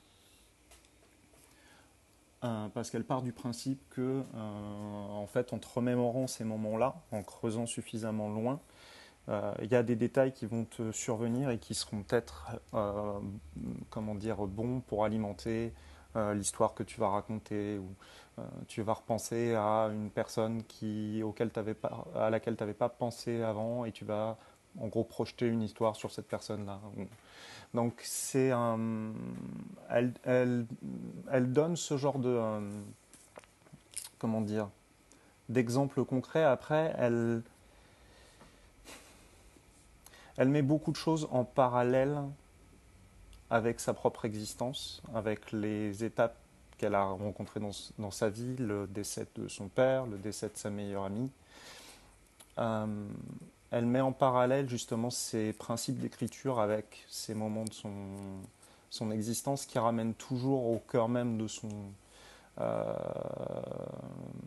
sa méthode. C'est qu'en gros, quand tu écris un livre, tu parles de toi, tu creuses sur toi, donc, euh, c'est là que tu vas chercher l'honnêteté, la, vérité de ton propos. Après, elle va te donner des conseils que je trouve hyper intéressants sur euh, les personnages que tu vas mettre dans tes, euh, dans, tes histoires, qui peuvent être des personnages des personnes que tu as rencontrées, mais elle, te conseille de, changer quelques petits détails, de, éventuellement de faire des composites de personnes pour éviter de, de créer des problèmes avec la personne. De, elle appelle ça liability. Euh, euh, et, voilà, c'est des, petits conseils comme ça. Euh, elle te parle de comment, en effet, qu'est-ce que ça fait d'être publié, qu'est-ce que ça fait d'avoir un agent. Alors, c'est des choses qui, moi, me font moins écho par rapport à ce que je vais aborder, mais qui sont hyper intéressantes. Elle te parle aussi de la jalousie avec d'autres auteurs qui écrivent. Comment tu gères la jalousie? Donc, c'est euh, c'est un bouquin sur l'écriture parce qu'il te donne des, euh, des principes simples, des principes logiques, euh, mais aussi des principes que je trouve assez libérateurs parce que c'est pas non plus hyper codifié en disant es obligé, il faut que tu fasses ci, il faut que tu fasses ça, il faut que tu fasses l'autre. C'est beaucoup plus libre que ça mais elle te donne justement des, euh, des principes simples. Principe simple, petit assignement par petit assignement. Euh, principe simple, c'est le personnage qui guide l'histoire, c'est pas l'inverse. Euh, principe simple, justement, euh, au début, tu connais peut-être que l'externe sur ton personnage, mais à force de le faire évoluer, à force de le faire parler, à force d'écrire sur ce personnage, tu vas connaître l'interne. Euh, il y a. surtout, c'est comme ça que tu euh, connais l'interne. En général, moi, je trouve que ce qu'elle ce qu'elle dit, et ce que dit Steven aussi, ce que disent tout le monde, en fait, c'est que c'est dans l'écrit, ce que j'ai découvert dans ma propre vie, et notamment, j'ai découvert dans au moment de l'université. C'est-à-dire que j'ai découvert en écrivant des travaux universitaires, pas, donc qui n'étaient pas censés être créatifs, machin, mais que. Et chaque mm. fois que j'ai écrit un article dans ma vie, c'est que j'ai redécouvert sur quoi j'écrivais en écrivant. Et, euh, et que j'avais une idée hyper claire d'un truc qui se tenait, une, une, tu vois, une argumentation et tout, et qu'en écrivant, c'est autre chose qui sort. C'est d'autres choses qui sortent. Et, euh, et ça, c'est toujours. Et qu'en fait, tu, du coup, tu, tu pisses dans un violon que tu n'as pas commencé vraiment à écrire et que tu as l'impression que tu es sérieux et que tu es machin en prévoyant des trucs à l'avance, alors que non. Et c'est vrai que. Euh, moi, ce que je trouve, c'est effectivement rationaliser, c'est pas le mot, c'est humaniser. Elle humanise l'écriture. Mm. Elle dit, voilà, concrètement, ça se passe comme ça. Et nous, on connaît pas Anne Lamotte en tant qu'auteur, mais en tant que romancière, c'est quelqu'un qui vend des livres, euh, qui publie et vend des livres depuis, euh, depuis les années 80, tu vois. Et, euh, mm. c'est que son fils aussi écrit. Donc elle a, refilé le, le bug. le bug à la famille. et les, il y a le, mais le fils de King aussi, ou deux fils de King sont romanciers? Ouais, c'est ça. Ouais, ouais, tout à fait. Et c'est rigolo parce que après, franchement, euh, Steven, euh, oh là là là là. Mais en fait, la leçon numéro un, et c'est la leçon de Jason, et que j'ai re-ressenti en, en, lisant Steven et en relisant euh, Anna Mott, c'est. Et je pense que c'est vraiment un trauma culturel. Alors, une fois de plus, je pense que c'est très français, ça veut pas dire que ça n'existe pas ailleurs, y compris aux États-Unis, by the way. Hmm. Euh, mhm. Mais c'est l'idée que bien écrire, on croit que c'est écrire joli, quoi. Qu'on sacralise la, la, la, la, plume d'une façon et que du coup, et qu'en fait, non, les mots sont un, sont un moyen. On utilise hmm, des mots pour transmettre une émotion, une image, un, un ressenti et qu'il ne faut pas se buter sur ah ce que c'est pas joli ce que j'ai écrit. Mais tu sais que c'est rigolo hein, parce que c'est un truc euh, il y a toute une conversation. C'est avec qui que j'ai eu cette conversation? Ah si bah c'est des questions que je me pose moi-même et pourtant intellectuellement je sais que c'est c'est pas le problème. Mais, mais c'est une conversation que j'ai eue avec euh, Élise euh, qui est une de mes hmm. anciennes stagiaires qui est devenue une amie qu'on connaît bien qui écoute le podcast qui d'ailleurs, en écoutant le dernier épisode, parce que du coup, toi, t'as pas écouté, mais dans le dernier épisode, j'ai mis des extraits de toutes les comédies musicales. J'ai mis des ah extraits de toutes les, les, petits extraits musicaux. Chaque fois que j'ai parlé de trucs, j'ai mis un extrait de chacune des comédies musicales. Parce qu'en fait, je voulais absolument mettre un extrait de Frozen de, euh, de The Next Writing. Et du coup j'ai fait bon ok let's go. Et du coup les 31 les 25 euh, il y a un petit passage euh, ça va de je, du coup je t'invite à écouter ce podcast parce que cette partie là où je raconte et un truc mes, et, pendant mes et pendant mes exemples tu as mis un extrait de quelqu'un qui crie à I didn't do anything because I was like whatever who cares? Non mais, mais du coup parce qu'en plus c'est que je fais un rapid fire de 25 trucs à la fin et tout. Et du coup ouais. Et du coup, je t'invite à écouter la dernière heure du podcast, du coup, parce que ça, je trouve que ça éclaire aussi voilà, plein de choses sur le titre. Que, bah, moi, je trouvais pas le titre de la chanson de Frozen 2 dont je parlais. Et elle m'a gré en me disant qu'elle, pendant tout le truc, elle était là The next right thing, yeah, The next right thing Qui en français s'appelle Tout réparer. Une chanson sur la dépression ultime, proche de la, des pensées suicidaires et sur le deuil qui mène à une dépression profonde qui s'appelle The Next Right Thing sur le fait de je ne sais pas comment je vais m'en sortir, mais si je me concentre sur The Next Right Thing, je vais pouvoir trouver la lumière petit à petit. Traduire ça par tout réparer. Les gars, can we send you a book? we have to tell you a couple things about. Anyway. Et elle m'a confirmé qu'en français, euh, c'est le moment, et c'était, on m'avait déjà raconté ça, c'est le moment où beaucoup de gens décrochent parce que tu fais what? Et alors que c'est un des moments les plus sublimes de la version en anglais. Toujours est-il que euh, Élise me disait que elle a une collègue que tu connais aussi qui est franco-allemande et qui parlait en fait de la différence dont on était shamé ou pas. C'est ce que, en tout cas, c'est ce que j'ai retenu de ce que m'a raconté Elise. Euh, en, comment tu maîtrises ta langue. Et notamment comment okay. tu maîtrises les autres langues, du coup. Et que du coup, les Allemands s'autorisent plus facilement à parler anglais. Tu vois, ont moins de shame autour de comment ils parlent et qu'ils ne parlent pas. Et du coup, ils progressent mieux, du coup, ils parlent mieux. Et en ouais. général, et on parlait, c'est rigolo parce que l'allemand est une, est une langue très complexe, machin.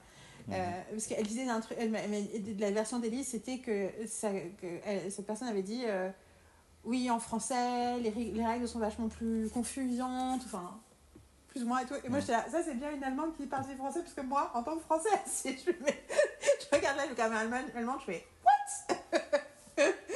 C'est pas qu'il n'y a pas de règles, c'est que les règles sont tellement. Je fais genre what?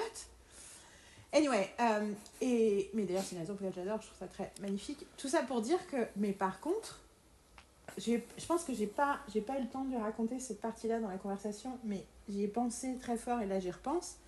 J'ai mmh. passé beaucoup de temps avec des étrangers en France, notamment des américaines, des gens qui apprenaient le français ou qui ouais. maîtrisaient plus ou moins le français. Euh, j'ai souvent parlé, je pense, de mon amie allemande qui a écrit sa thèse en français et du coup, euh, où été une des lectrices de la thèse. Et on est en train de travailler sur une version, il faut qu'on s'y remette, mais sur une version euh, publiable. Et en plus, c'est de la linguistique et c'est sur du japonais, donc bon, it's, a, it's a whole thing. Okay. Et, et, du coup, j'ai passé beaucoup de gens avec beaucoup de temps avec des gens qui soit apprennent un peu, soit parlent très bien, mais continuent à avoir les limitations dans lesquelles ils sont en, en maîtrisant la langue française. Et un des trucs qu'ils m'ont tous raconté, qui est vraiment le truc typique du français, c'est que quand tu, tu, tu, demandes à un Français si une phrase est correcte, tu as écrit un truc et tu dis c'est bon, c'est pas bon, et que le Français répond oui, c'est bon, mais c'est pas joli. C'est pas très joli. Ouais. Que on a, et, et, ils sont là tout ça, mais il y a une espèce de, de nécessité d'écrire un truc. Enfin, en fait, que c'est. C'est L'idée de ça, c'est pas du vrai français parce que c'est pas joliment dit. Donc, même si c'est techniquement correct, ouais. ça compte pas. Mais le fait qu'on Enfin, tu vois, dans d'autres langues, tu pourrais dire, bah non, c'est pas l'usage, par exemple. Mais le fait qu'on utilise systématiquement le terme joli pour la plus grande frustration de ces étrangers qui te regardent en disant, mais ah, c'était pas ma question, ma question c'était pas c'était joli ou pas, ouais. pourquoi tu parles? Et effectivement, tu réfléchis que dans notre enfance, on nous a dit ces phrases-là aussi. Oui, bien sûr. Et cette idée de faut que ce soit joli pour avoir le droit d'être dit, donc faut que ce soit joli pour avoir le droit d'être écrit, euh, je, tombe encore sur des travaux d'étudiants, de, euh, pourtant des fois sur des documents scénaristiques, où euh, c'est très joli. C'est des phrases très longues, dont tu perds le sens à peu près à la moitié. Et faire comprendre que, ben, en fait, ce, cette recherche du style est un peu vaine et que surtout elle te fait perdre euh, ce que tu dois transmettre dans ton, dans, dans ton document, c'est très compliqué. C'est hyper ancré cette histoire de euh, l'écriture française, bah, ça, doit être, ça doit être joli, ça doit, être, euh, doit y avoir un style très affirmé. Mais je pense que c'est très présent. Je pense que c'est, enfin, je veux dire, moi, genre, je l'ai aussi, tu vois. Moi, j'aime. Euh, je, je, suis très euh, à côté de mes mots, j'ai envie, j'ai envie que tout soit joli, euh, tout a besoin d'être joli et tout ça. Et je pense que la clé, c'est le, c'est de faire, de faire la différence entre écriture et réécriture, quoi. C'est la clé, c'est de se dire, oui, d'accord, mais d'abord, tu dois avoir accès au sens, tu dois trouver, tu dois, tu dois commencer par décrire, et c'est vraiment ça, décrire. Et c'est ça, je trouve que Anna Mott, elle en parle, tu dois décrire quelque chose que tu as dans la tête pour ensuite voir comment l'écrire de façon plus jolie. Mais d'abord, tu dois trouver des moyens de, de, de, de, de faire passer du sens.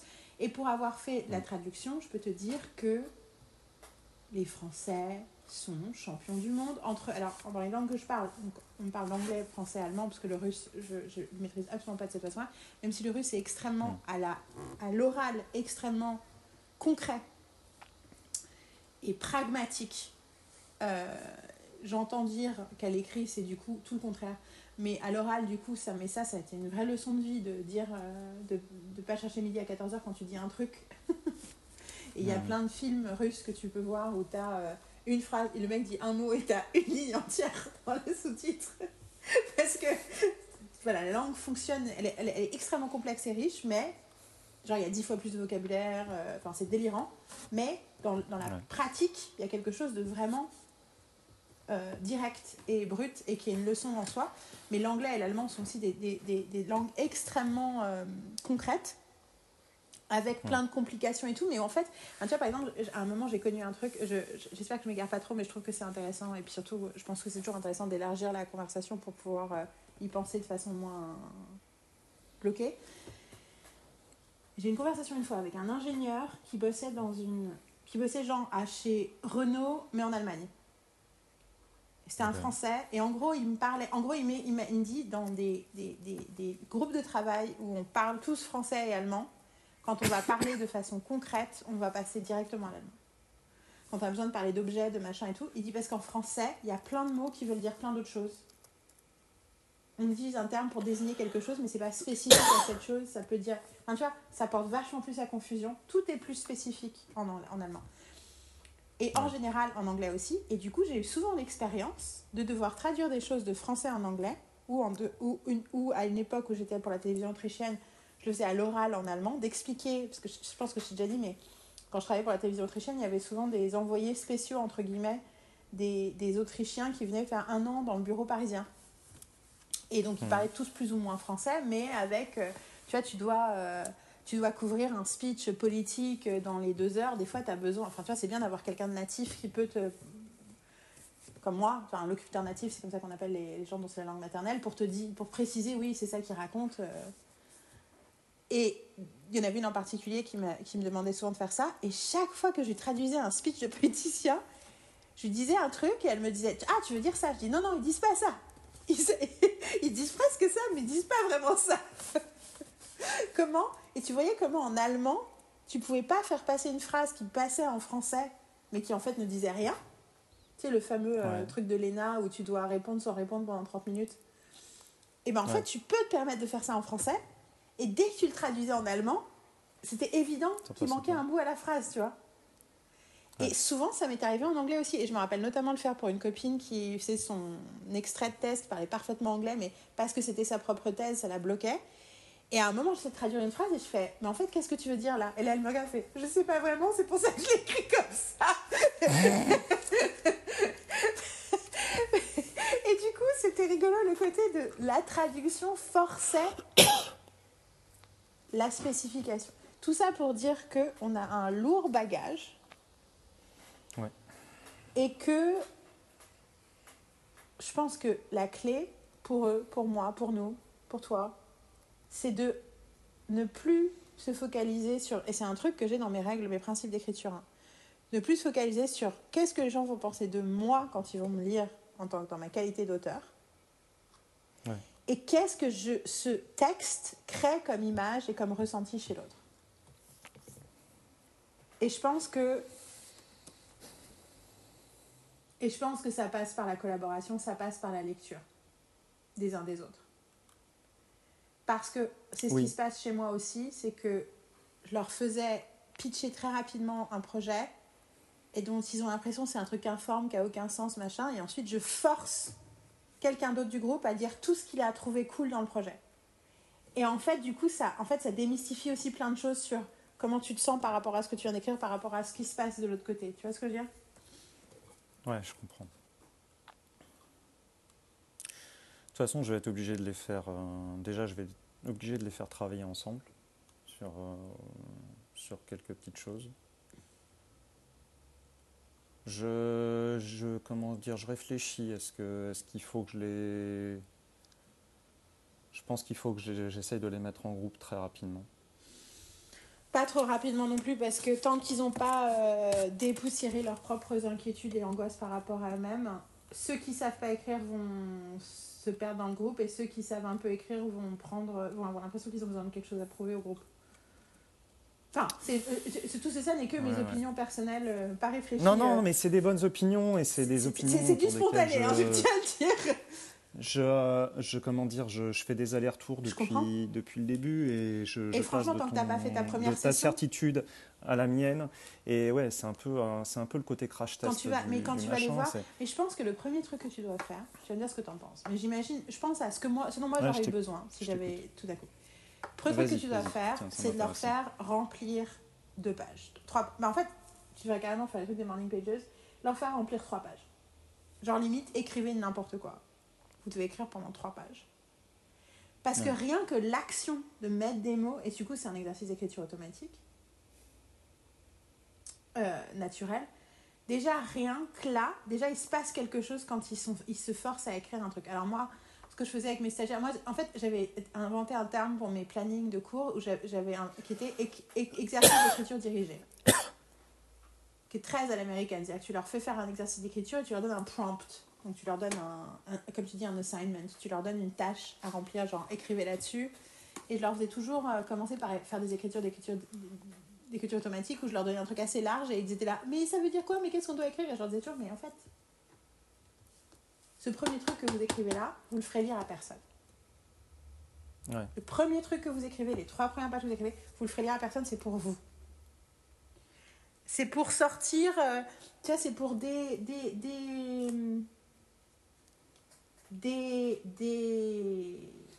dégraisser la machine, c'est pour euh, vidanger, c'est ça le terme. c'est pour vidanger. la- Ça permet de vidanger la machine, mais c'est aussi, ça permet de faire sortir des choses. Et je pense qu'un mélange de écrivez trois pages et ensuite on parle de ce que vous avez écrit dans le sens pas tout le monde, pas le chacun, mais ceux qui Mm. veulent. Qu'est-ce que tu penses des trois pages Ok? Et, de- dans- et- et en les- en- par exemple, on donne un exercice de genre que du bien. Dis-moi une chose positive par rapport à ce que tu viens d'écrire. Ouais. As an exercise. Et enfin, I don't know, but like see where the fuck it takes you. Mais je pense que l'idée de les de les mettre directement dans, devant l'acte même et en disant je vais vous parler de méthode, je vais vous donner, enfin peut-être en les rassurant au début, dire on va parler de méthode, on va parler d'outils, on va parler de plein de choses très concrètes. Mais la première règle de l'écriture, c'est d'écrire. Donc tant que vous n'êtes pas mis devant une feuille de papier à écrire, ou un, un écran, mais le mieux c'est de passer par une feuille de papier, on parle dans le vide. Is this radical? Does it sound radical to you? Non, non, ça, ça, justement, là, je suis en train d'imaginer, euh, je suis en train de penser mise en scène avec euh, comment ça peut se faire avec. euh, donc, j'ai regardé, j'en ai 37. en It's one of my favorite numbers. Are you kidding? It's a miracle. 37. It's one of my favorite numbers. 37. Tu sais pourquoi? Parce que 3 fois 37, ça fait 111. Est-ce que c'est pas magnifique? Ce que dire que 9 fois 37, ça fait 333. Isn't that beautiful? Anyway. Hashtag Euh, nerd. Un petit peu. Not even un- nerd, juste crazy nerd. Euh, Don't you believe Non, non, numbers mais, euh, personality? I do. euh, si, si. si, 37 si, is je- a badass bitch. It's gonna be awesome. Euh, ils sont 37 en écriture créative, en tout cas en théorie, hein, puisque euh, régulièrement j'ai eu un ou deux euh, étudiants qui, qui lâchent au second semestre. Donc, et j'en ai 33, 33 en écriture audiovisuelle. Yeah. Donc euh, 70 étudiants cette année. Euh, mais euh, non, mais le, le coup de. euh, en fait, j'ai deux cours plus ou moins théoriques que je vais leur donner en début. un cours sur la créativité, sur comment structurer sa pensée. Pareil, c'est plus des principes qu'un cours en fait. Et quelque chose sur l'écriture en elle-même. Là, pour le coup, rentrer dans deux, trois détails sémantiques Mhm. euh, au niveau du mode narratif que tu choisis, le temps que tu choisis, mais c'est plus c'est presque plus pour dire en fait tu peux faire un petit peu ce que tu veux.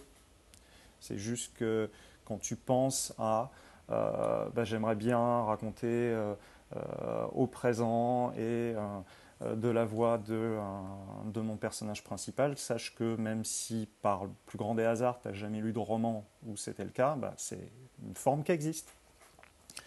Donc tu peux. Mhm. C'est plus pour donner le droit qu'autre chose. Euh, et euh, ce que je me disais, c'est de faire ce cours théorique rapide euh, en début de cours, entre une demi-heure et trois quarts d'heure. Et l'heure quart qui reste, c'est, bah, en effet, je trouve ça intéressant de dire, mais là, vous allez écrire deux, trois pages en écriture automatique. Écrivez ce que vous voulez. Et le cours suivant, on alors évidemment, je reste là pendant qu'ils écrivent, donc s'il y en a qui ont des questions,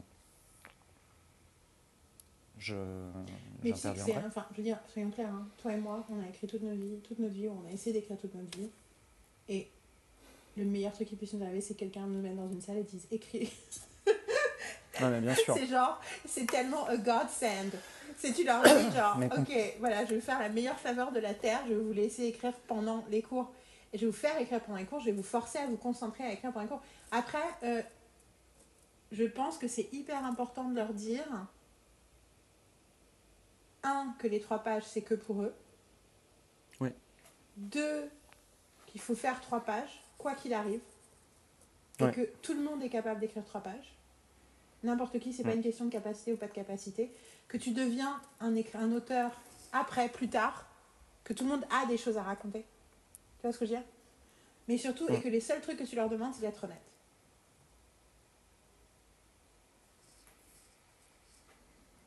Et je pense que du coup, dans ce que tu dis théoriquement sur le créatif, c'est qu'il faut que tu reviennes tout le temps à l'idée de. Enfin, tu vois, je pense que ça, c'est un autre truc hyper essentiel que j'essaie de, de vraiment euh, faire rentrer dans la tête de mes stagiaires tout au début. C'est la seule chose qui est intéressante chez vous, c'est votre expérience unique. C'est vous, en fait. C'est pas votre capacité à apprendre des règles et des méthodes et des trucs. Ça, ça fait de vous un bon artisan après. Mais le vrai truc que vous avez à apporter, il est déjà là. Il existe. Il est là. Vous avez quelque chose à me raconter que je ne sais pas, que je ne connais pas. Tous. Tous. C'est pas votre imagination, votre capacité à trouver une bonne idée. Non, non, non. Le fond, il est là. Parce que vous êtes un être humain unique. Et donc vous avez une vision du monde unique. Quelle que soit votre histoire. Aussi banale puisse-t-elle paraître. I think that's really important because we need to hear that, you and I. And je pense que surtout, ça va une fois plus à l'encontre du côté perfectionniste. Pour bien écrire, faut que je ressemble à un certain type de. Tu vois ce que je veux dire? Ça- On revient sur la force américaine de l'individu, qui fait qu'ils ont plus de facilité créative parce qu'ils croient en la force de leur rapport individuel, de leur identité, que ce qui- qu'ils sont personnellement is interesting. Alors que nous, on a tendance à penser tout ce qui dépasse, c'est problématique, tu vois. Ouais. Mais bon, je pense que de toute façon, tu verras qui t'as en face quand tu les as en face. De toute façon, tu- je veux dire, c'est que tu as largement de quoi tenir de façon théorique, largement, et que c'est à quel point tu vas t'autoriser à être dans le moment avec eux et de, comme tout le monde quand on fait un Bah, c'est justement, en fait, après, il va falloir trouver un dosage. C'est que le, euh, le, le fonctionnement, ça serait donc que les heures soient des heures d'écriture et des heures de retour, Mhm. Lecture et retour. Pour euh, après, il faut que je trouve voilà le dosage. Euh, ça va être quoi? Ça va se jouer sur ceux qui voudront lire et ceux qui refuseront catégoriquement de lire. Et ça, c'est- Est-ce que c'est quelque chose que j'impose ou pas? Je pense pas. Euh, C'est-à-dire que ceux à qui je n'impose pas, c'est ceux que je corrige à côté. C'est ceux sur lesquels je Bah, fais des retours moi seul. Oui, mais de toute façon, t'as pas vraiment le temps. Moi, ce que je pense, c'est que tu dois, de toute façon, enfin, t'as pas le temps de corriger tout le monde de toute façon. euh, ils sont trop nombreux, donc euh, you're just a Euh, human ouais, le problème, c'est que je suis obligé. Oui, t'es obligé. Obligé Non, mais t'es obligé de leur donner une note, bien ça, sûr. Mais ça veut pas dire que tu les corriges Mm. toutes les semaines et ça veut pas dire que tu les. Tu vois ce que je veux dire Ah non, non, non, toutes les semaines, non, c'est pas possible. Mais je bien pense que. Non, non, non, non. Si, je pense qu'il faut que tu les obliges tous à lire au moins une fois. T'as raison. Ouais. Faut que tu les obliges tous à lire au moins une fois et que tu leur dises tous. Mais après, je peux peut-être faire en deux, en, deux, en deux modes de lecture publique. Ouais. Parce que un premier mode sur des histoires courtes où tout le monde passe devant tout le monde. Mhm. Sur des histoires de 2 à 3 pages maximum. Ok Ouais. Ça ne sera pas la première que je vais leur demander, ça sera sûrement la deuxième. Ouais. Ensuite, je vais faire créer des groupes parce qu'ils vont écrire à un moment en collectif. Ces groupes, euh, ils sont 37, on va dire que ça va être des groupes de 5 ou 6. Je ne sais pas encore. Ok Quand tu leur fais écrire en collectif, c'est-à-dire que tu leur fais écrire tous chacun un paragraphe ou deux paragraphes. Et Alors, que tu fais un texte euh, issu que tout le monde. C'est-à-dire que, bah, en gros, ça va fonctionner deux fois. Ça va fonctionner une, une première fois en fait sur un travail global où, en effet, ils vont travailler sur une arche commune, mais ils vont écrire chacun de deux ou trois pages. Je n'ai pas encore fixé le nombre. Et euh, en gros, l'addition donne, une histoire globale, mais globalement, il y aura une note par, par portion, par personne. Et, mais ça peut aussi fonctionner, et ça, je devrais le faire avant, sur un autre récit, entre 5 et 7 pages, où en fait, ils vont se faire de la lecture au sein de leur groupe. Lecture et retour parmi les 5 ou 6 qui composent le groupe qui va écrire derrière. Pendant que le reste écrit. Tu vois ce que je veux dire? Je vois tout à fait ce que je veux dire et ça a l'air génial. J'ai envie de faire ce cours. Et en même temps, Ouais. en termes de temps, lire trois pages, ça va prendre C'est 25 long. minutes. Tu as 37 et puis personnes Ouais. à passer. euh, Ouais. Les trucs de groupe, je trouve ça génial. Et en même temps, moi, mon expérience, c'est qu'ils ne sont pas prêts.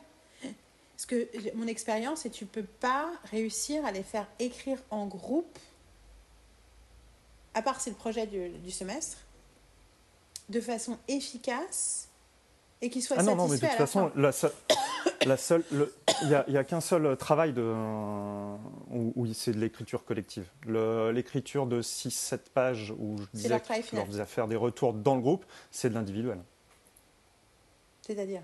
C'est-à-dire que je les réunis euh, autour de moi, ils sont 5, il y, a- il y en a un, un ou une qui lit, et les 4 autres écoutent, pendant que les 33 autres, euh, ou 32, euh, je- je- j'arrive plus à être bon en maths, euh, écrivent leur projet.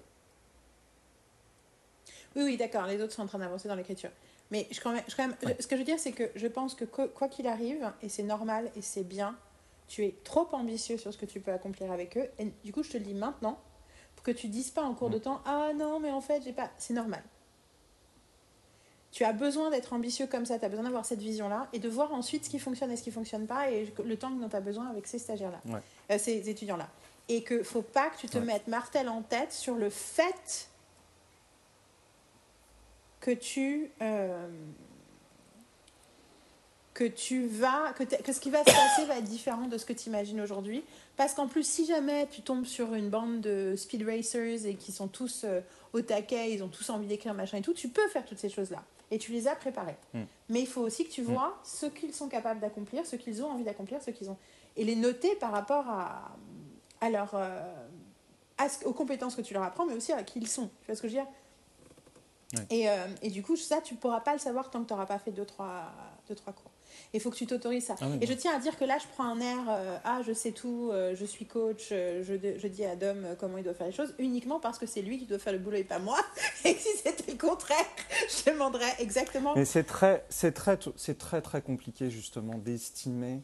Mais tu peux pas. euh, Comme tu le disais, de toute façon, tu peux pas parce que de toute façon, tu ne connais pas les gens et tu ne connais pas le. Mais ce que je veux dire, c'est this is not your leur- failure. This is a normal part of this job. Donc, Mais il faut que je, il faut que je mette. Euh, à l'épreuve. Le problème, c'est qu'il faut déjà que je leur mette les choses devant les yeux pour qu'ils sachent à quel moment ils vont être évalués. Parce que l'air de rien, euh, après, c'est un horaire un peu moins problématique que mon cours d'écriture euh, audiovisuelle qui, était qui est toujours de 18 à 20 heures. Là, c'est entre 15 et 17, donc c'est en cœur de journée. Euh, un, peu en queue, mais pas énormément. Donc il y a moins de risques qu'il y ait des étudiants qui prennent un boulot à côté et que je vois se barrer à 19h15, comme ça m'arrive parfois, euh, en écriture audiovisuelle. Mais après, tu peux pas euh, contrôler les étudiants de toute façon, tu leur donnes un travail. Je ne peux pas les contrôler, tu leur donnes mais de la matière, ils, ont besoin... font ce qu'ils en, font. Quoi. Exactement, mais le truc c'est qu'eux ont besoin d'une structure qui les rassure. Ils ont besoin d'une visibilité, ils ont besoin de se rendre compte, en effet, ce jour-là, je serai évalué. Bah, je pense qu'il faut que tu, tu bluffes un peu your way through, c'est-à-dire que tu décides de quand les évaluations et tu verras la nature exacte de cette évaluation. C'est ce que je vais faire. et c'est normal. Euh, c'est là que je me dis, euh, j'espère, j'espère que tu es OK pour l'intérêt que notre podcast soit pas très euh, populaire, c'est qu'on peut dire ce qu'on veut et personne nous écoute, à part les gens vraiment intéressés. du coup, moi, j'ai envie de publier ce podcast tel qu'il est, mais parce que je pense que la vulnérabilité que tu montres là est précieuse.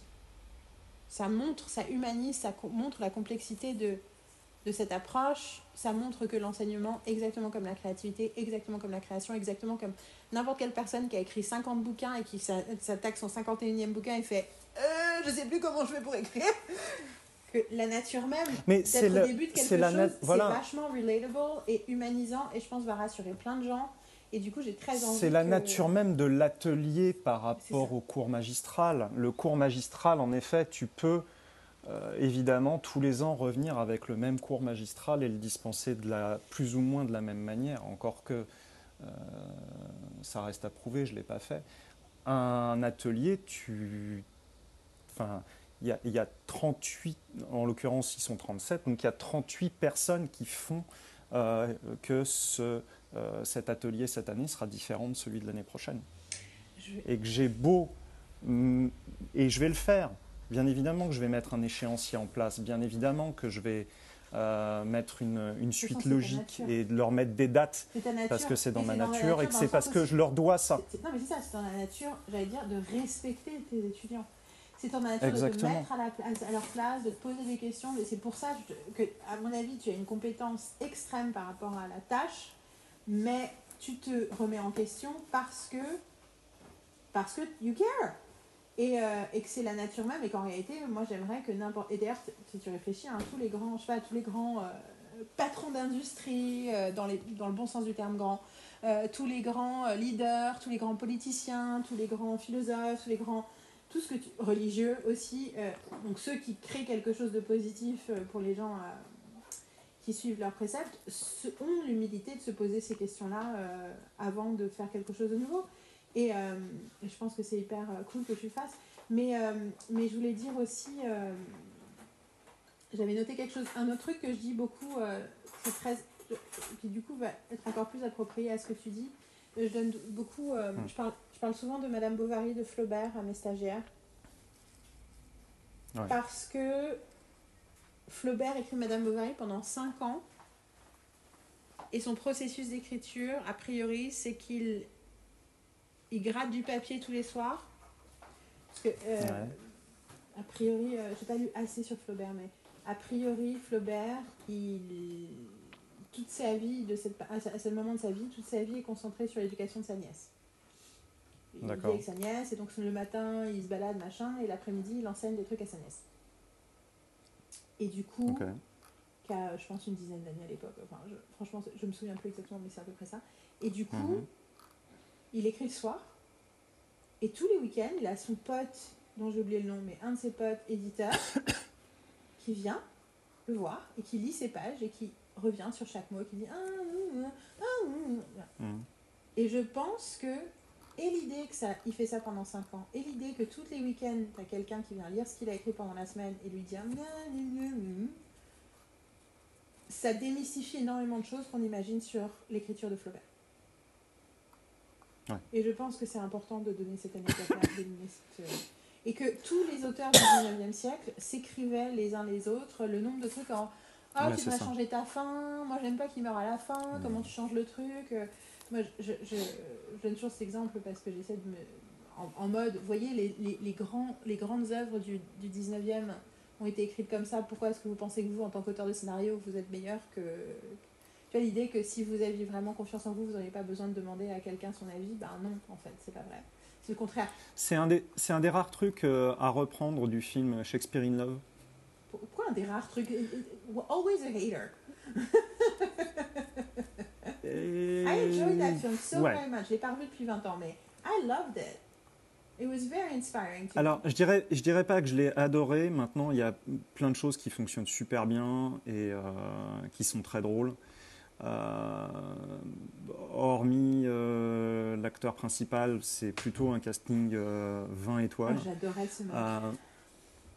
Euh, ah ouais, Fiennes. Ouais, mais euh, après, il, Fiennes. trop beau gosse, t'aimes pas, les- pas ce type de beau gosse là, tu les, tu les, tu les, tu les, tu les, you don't trust them. Je sais pas, je le trouvais un peu. euh, il, faisait un peu fadasse par rapport à, à Paltrow. Ah bah je vais te dire pas euh, quoi, hein.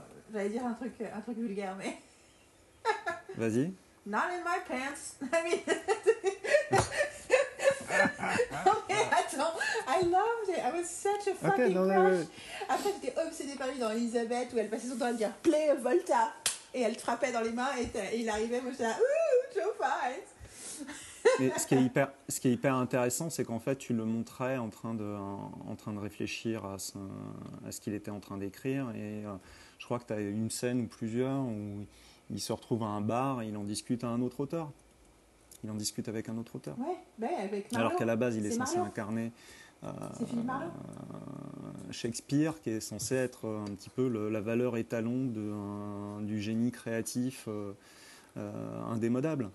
Euh, et tu le montres en train de, bah, quelque part, confronter ses idées, euh, montrer ses doutes. euh, euh, et je trouvais ça très sain comme manière d'aborder, euh, pour le coup, le personnage de Shakespeare, c'est de montrer, bah, en fait, oui, bah, c'est un auteur comme les autres. hein. Euh, au bout d'un moment, euh, c'est pas parce que voilà, son œuvre a, euh, a- dépassé son existence de très très loin et, et continue de le faire que ben il se demandait pas si euh, c'était pas un peu mou dans l'acte 2 et euh, Ah, s'il n'y avait pas un problème avec Ça, tel On personnage. revient à la, à la- c'est pas la parfaite représentation, c'est que le, le- un des trucs qui est rigolo par rapport à ça, c'est euh, le fait que le il éprouvait ses textes aussi euh, en les faisant, euh, Exactement. En les montrant à d'autres. en les montrant à les...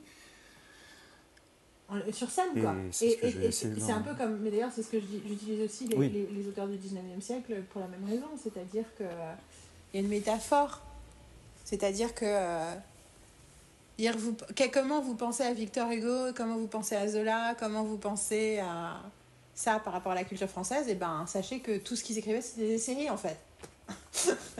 Exactement. Genre, c'était des feuilletons, littéralement, c'était publié sous forme de feuilleton. Donc arrêtez avec vos jugements sur le feuilleton. Là, là, tu prends le truc un peu à l'envers, mais, euh, mais, mais ou, ou de dire, au lieu de dire, euh, moi j'utilisais le côté euh, mystique, enfin justement euh, mythologique de ces auteurs pour rehausser la réputation du feuilleton. Mais là, toi, tu peux utiliser la réalité de ces auteurs pour, pour euh, ground la littérature. Tu vois, de dire, bah, en fait, la littérature, c'est Oui, en fait c'est raconter des histoires et ça a toujours été raconter des histoires et que réalité la réalité c'est ça le but c'est de raconter des histoires. Et euh, mais je pense que ça c'est vraiment la clé quoi. Tu euh, de vous êtes là pour pour créer pas pour que quelqu'un euh, soit impressionné par les mots que vous utilisez et votre capacité à les mettre ensemble Non, exactement. oui. vous êtes là pour créer Mais tu as, enfin, tu as euh, là-dessus, tu as, tu as, tu as tellement raison et j'en parle euh, assez régulièrement de euh, un petit peu la, la, la pédance euh, euh, française par rapport à la série, euh, à l'art sériel de manière générale. Quand tu penses justement à notre tradition littéraire, à quel point elle est liée à l'art sériel, c'est euh, c'est presque du révisionnisme de dire aujourd'hui que mais c'est comme euh, cette euh, la série est un sous-art. C'est comme ma grande réalisation le jour où tout d'un coup, en parlant de, en parlant de la nouvelle vague, en l'utilisant encore une fois de plus Mm. comme l'argument, non mais vous comprenez, en France c'est compliqué de mettre les auteurs en charge des séries parce qu'on a une culture où c'est les réalisateurs Mm. qui sont les auteurs à cause de la nouvelle vague, et où Mm. tout d'un coup, je réalise que oui, les réalisateurs sont les auteurs à cause de Nouvelle Vague parce que les scénaristes sont devenus réalisateurs en fait. Pas parce que les, auteurs, les réalisateurs ont dit en fait, moi je sais raconter l'histoire, c'est parce que c'est les auteurs qui ont dit je sais mieux raconter l'histoire que ce mec-là qui tient la caméra, laissez-moi décider où va la caméra, c'est moi qui raconte l'histoire. Et que du coup, mais qu'on a mal digéré le truc en mode ah bah du coup, il n'y a qu'un ça, réalisateur pour raconter l'histoire. Ah, ça fait penser que je suis passée sur un. Je suis tombée sur un. C'est un-.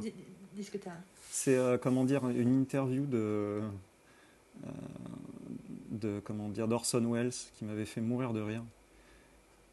Où en gros euh, il expliquait que euh, euh, pour pour son premier film quand même comment dire très connu des euh, des cinéphiles, Citizen Kane, euh, quand on lui a demandé mais comment vous avez fait, tout ça, c'était votre premier film, et qu'il explique qu'en gros, c'est son directeur photo qui a pris, qui l'a pris une après-midi pour lui expliquer comment on réalisait un film. Non, mais clairement, quoi. Et c'est très drôle parce que je viens de voir un bout. je- justement, j'allais te dire un truc qui va exactement dans le même euh, sens. Alors, je suis sûre que c'est quelqu'un que t'aimes pas parce que c'est un beau gosse des années 90. Euh, Ethan Hawke. C'est quoi ton rapport à Ethan Hawke? J'adore Yes Ethan Thank Hawke. God I fucking love this dude. J'ai- J'aimais ce mec et plus les années passent, plus je vois des bouts d'interviews de lui sur internet et je suis là, oh my god. Parler du fait qu'il est fan de Taylor Swift, because he's a good man. Anyway, parce que sa fille l'a rendu euh, accro, euh, Maya. Euh, et récemment, j'ai vu un truc, euh, tu sais, je, je pense que tu suis aussi, c'est un compte sur Instagram, après t'es jamais sur Instagram, mais qui s'appelle Outstanding Screenplays. Bon, après, ils sont un peu trop fans de, de scénaristes que je déteste, mais c'est quand même très intéressant ce qu'ils postent. Et euh, les trucs, je t'ai montré des- une fois un bout d'interview de Tarantino, de machin, ça vient toujours de ce site-là. Mm. Et là, c'était un bout d'interview de Ethan Hawke, Hawke Ouais. qui raconte, qui dit que, en fait, il dit Qu'est-ce que je peux vous dire? Un truc qui m'énerve dans notre métier. Et il dit Je déteste que. Enfin, ça m'énerve qu'en en école de cinéma, on apprenne, on donne des cours de cinématographie, enfin de, de direction photo. Mhm.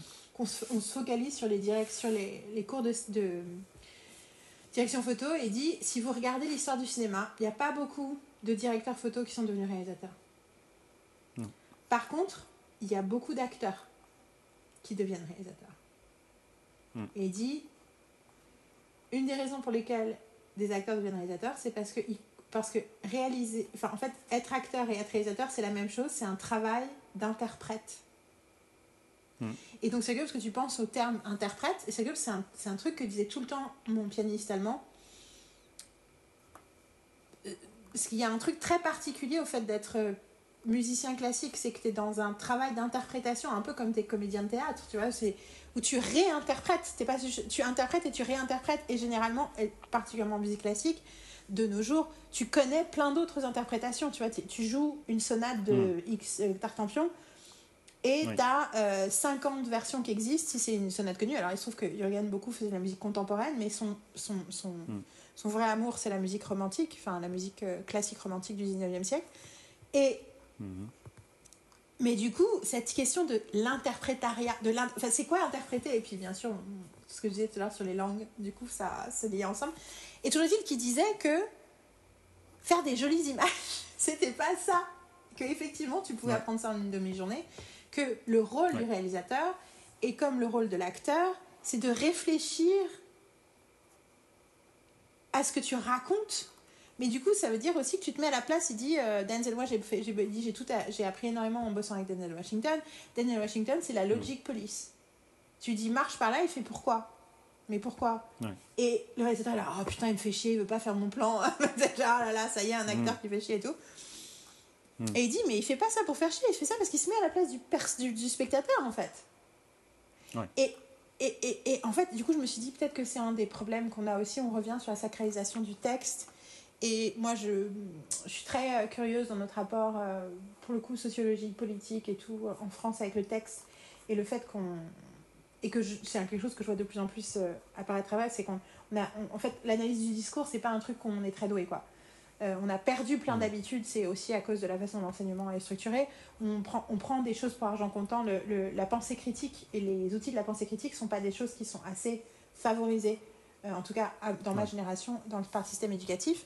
Alors que pour le coup, justement, chez, chez, dans d'autres pays, ça l'est beaucoup plus, euh, y compris en Allemagne. pas de la même façon, mais c'est intéressant. Toujours est-il que du coup, la capacité d'interpréter du texte, à la fois pour soi et puis ensuite pour le transférer à quelqu'un d'autre, euh, est, est, est, difficile et est, limitée en fait. Et du coup, euh, moi, c'est un mm. truc que j'ai entendu une fois d'un scénariste qui me disait Le problème des Français, c'est qu'on ne sait pas lire. Et j'étais là, oh God mm. Et, et c'est pas faux. Et c'est un problème qu'on a qu'on a particulièrement dans l'écriture de la sérielle parce qu'on a besoin de plein de gens dans la chaîne de production qui savent lire et comprendre un texte. Euh, que ce soit, euh, alors encore plus, ce qui est encore plus difficile à lire, des traitements, des synopsis et compagnie, mais aussi, euh, aussi un scénario. Et effectivement, ils ont tendance à lire en surface et pas et manquer de, de, lire de lecture de substance et interprétation. je ne sais plus pourquoi je disais tout ça. C'est par rapport à ce que tu sais sur Citizen Kane, mais il y avait un truc avant. En tout cas, je trouve cette idée passionnante, cette idée que ouais, que c'est pas que l'esthétisme ça vient après, mais d'abord on est sur de la substance. On est sur un humain qui essaie de, de raconter un truc à un autre humain. Ouais. Et que ça, faut s'en souvenir quoi. Parce que c'est tellement dur à faire que si tu passes ta vie à t'inquiéter de tout, du reste avant de t'inquiéter de ça, c'est un peu comme. Euh, c'est un peu comme s'inquiéter de la couleur des rideaux avant d'avoir, avant d'avoir construit la maison, quoi. Après, moi, je dis toujours, attention, je, dis à mes, enfin, je disais à mes stagiaires, je dis aux gens qui travaillent, je dis, mais attention, si te vient, tu as une vision tout d'un coup de la couleur des rideaux, tu la notes. tu, la, tu, la, tu la mets de côté. mais c'est à ça que ça sert, justement. C'est à ça que sert le, le, fait de prendre des notes, le fait de consigner des choses, de, euh, l'écriture active, pour moi, c'est ça. C'est-à-dire, euh, en effet, tu vas avoir des gens qui te disent non, mais c'est dans ma tête et tout ça. Je, veux bien le croire. Et euh, Anne Lamont le dit dans son bouquin. Il y a des gens qui fonctionnent comme ça. En effet, ils ont un cerveau qui est capable de, d'encaisser ce, cet afflux constant de d'idées. Après, je sais pas comment ils sont capables de comment dire de rejeter ça sur papier. Est-ce que J'imagine que la première version est aussi euh, euh, comment dire, perfectible que les premières versions des autres. Mais tant que tu ne mets pas sur papier ce que tu as en tête, ça peut pas, euh, ça peut pas s'organiser, ça peut pas se, se, mettre en place. c'est juste du bruit parasite en fait. Et oui, en effet, même si la couleur des rideaux t'arrive avant, avant la maison, ouais, mais tu le mets de côté, tu le gardes pas en tête. Tu vois, moi, c'est quelque chose qui me, j'essaye de leur transmettre à chaque, à chaque fois que j'ai des nouveaux étudiants. C'est une fois que c'est sur papier, c'est plus dans votre tête justement. C'est plus là pour vous emmerder, c'est ailleurs. Vous pouvez revenir dessus. Mais euh, mais surtout, mais alors attention parce que du coup, j'allais dire un truc, il faut faire attention à l'idée de faut faire attention à, la prise de notes parce que moi je me moi j'arrête d'écrire à cause de la prise de notes. Euh, et je me dis ah regarde j'écris un truc et tout c'est je dis ah, ah j'ai une super idée je vais la noter. Ah génial j'ai une super idée. Et après une fois qu'il est question d'en faire quelque chose ces notes je sais plus quoi en faire et tout. Donc je pense que ce que ça veut dire c'est juste le processus qui vous convient vous allez le découvrir. Et il va être différent pour chacun. Et le but de hmm. l'exercice, c'est que ils font les exercices, ils te font confiance sur ce que tu leur proposes pour qu'ils puissent découvrir ce qui fonctionne pour eux et ce qui fonctionne pas pour eux. Tu vois ce que je veux dire? Tu leur fais faire tout un tas de trucs différents que tu vas leur faire faire et ça va leur permettre de savoir et que le but, c'est pas tant d'avoir fini un truc, c'est d'avoir fini un truc, mais c'est surtout d'en avoir découvert sur leur processus. Quoi. Ah, mais évidemment. Oui, non, mais ce que je veux dire, c'est que parce que ça aussi, le côté, euh, les stagiaires qui me disent Ah, mais là, on a raté l'exercice parce qu'on n'a rien ressorti. Je fais Ben non, en fait, l'exercice, c'était de comprendre comment c'était difficile de sortir quelque chose. Donc, vous avez complètement réussi l'exercice. Ça, c'était l'exercice collaboratif, justement. Euh, c'est ça qui s'est passé. Bah, c'est aussi, pour ça, euh, aussi pour ça que généralement, quand, quand on en arrive au, au scénario final, je là, bah, le, projet, euh, le projet pour l'écriture créative, j'essaye d'être euh, le plus euh, souple possible au niveau de la notation, parce que l'objectif, c'était pas de faire un bon scénario, c'était d'écrire un scénario.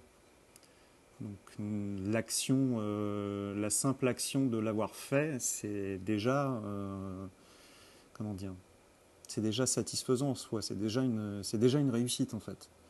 Donc il faut toujours que je le garde en tête quand je, quand je fais la notation, parce que encore une fois, je ne forme pas euh, des gens qui sont capables derrière d'être. Mais ce qui ne veut pas dire après, bien sûr, qu'il n'y a pas des nuances dans ceux qui sont plus ou moins, qui ont plus ou moins. Évidemment. développé leurs compétences et compris quelque chose et essayé de l'appliquer, bien entendu. Évidemment. Mais c'est vrai que, mais effectivement, je pense que, mais je, je, alors je vais te dire, moi, les deux questions que je me poserais à ta place, principales, c'est est-ce que, en fait, en général, ça va être la même question, c'est dans mes deux heures de cours, est-ce qu'on commence par la créativité ou est-ce qu'on commence par la théorie? Parce que hmm. c'est une vraie question. Et du hmm. coup, je pense que tu peux potentiellement faire un truc radical. Mais dans ma tête, j'ai un, j'ai un film indépendant euh, américain euh, sur un prof d'écriture créative qui rentre dans la salle et qui dit Forget everything you know.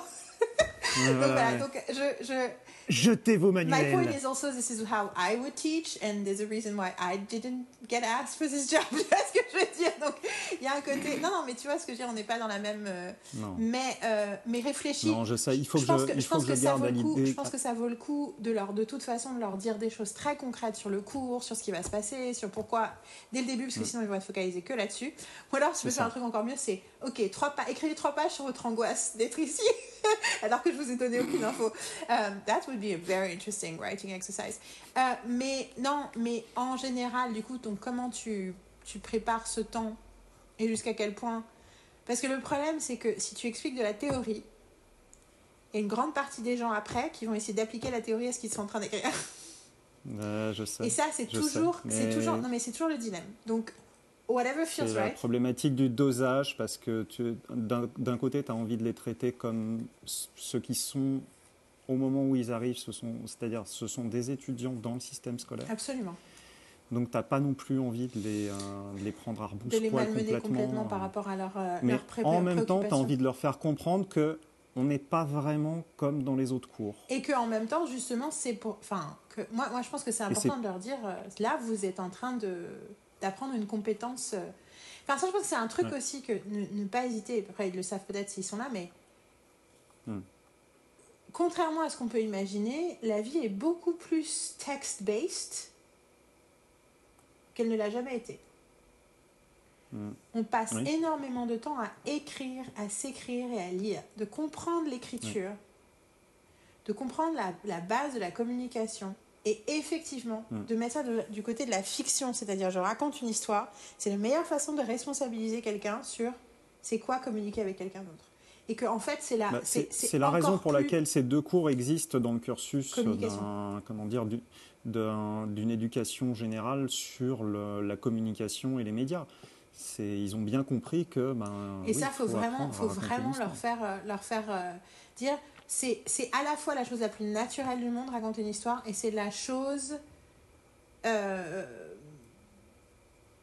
qu'on s'interdit le plus à faire. Enfin, tu vois, c'est à la c'est quelque chose. C'est ça, c'est ce que j'allais dire, qu'on s'autorise pas forcément à faire, qu'on s'autorise rarement à faire. Absolument. Et puis surtout, je te dis chez nous, j'ai tout un truc sur l'idée que, enfin, tu vois, surtout l'idée que mais les synopsis qu'on me sort sont toujours des synopsis de, de succession d'événements et d'états. Enfin, on en a parlé plein de fois dans ce podcast. du principe même de la narration, d'emmener quelqu'un quelque part et de le mener sur un chemin. C'est quelque chose qu'on a vachement de mal à, conceptualiser. Je suis sûre qu'il y a des raisons socioculturelles pour ça. Tout ça pour dire que euh, le deuxième question, c'est dans les trucs d'après, c'est quand tu doses l'écriture et la lecture, pareil. Qu'est-ce qu'on fait en premier? Parce que ça paraît logique de commencer par de la lecture, dans le sens où on a travaillé pendant la semaine, on a fait des trucs, on a avancé, donc on commence par voir c'est quoi le travail qu'on a fait. Mais moi, intuitivement, j'aurais envie de t'encourager à faire le contraire à faire en sorte que quelque part, ce dont on parle, c'est ce qu'on vient d'écrire. Déjà parce que du coup, ça veut dire qu'ils commencent. Alors, mais après, tu verras comment ils sont et ça fonctionne. Ça, ça va peut-être pas du tout fonctionner. Ça va peut-être. Être... Mais en fait, intuitivement, je me dis, ils arrivent. Si tu leur fais déjà lire les trucs, ils sont dans le jugement en fait. Et donc, avant d'écrire, mmh. ils sont dans le jugement et que l'idée c'est que tu as besoin qu'ils soient dans l'ouverture et dans la générosité avec eux-mêmes pour ensuite être aussi dans l'ouverture et la générosité avec les autres. Tu vois.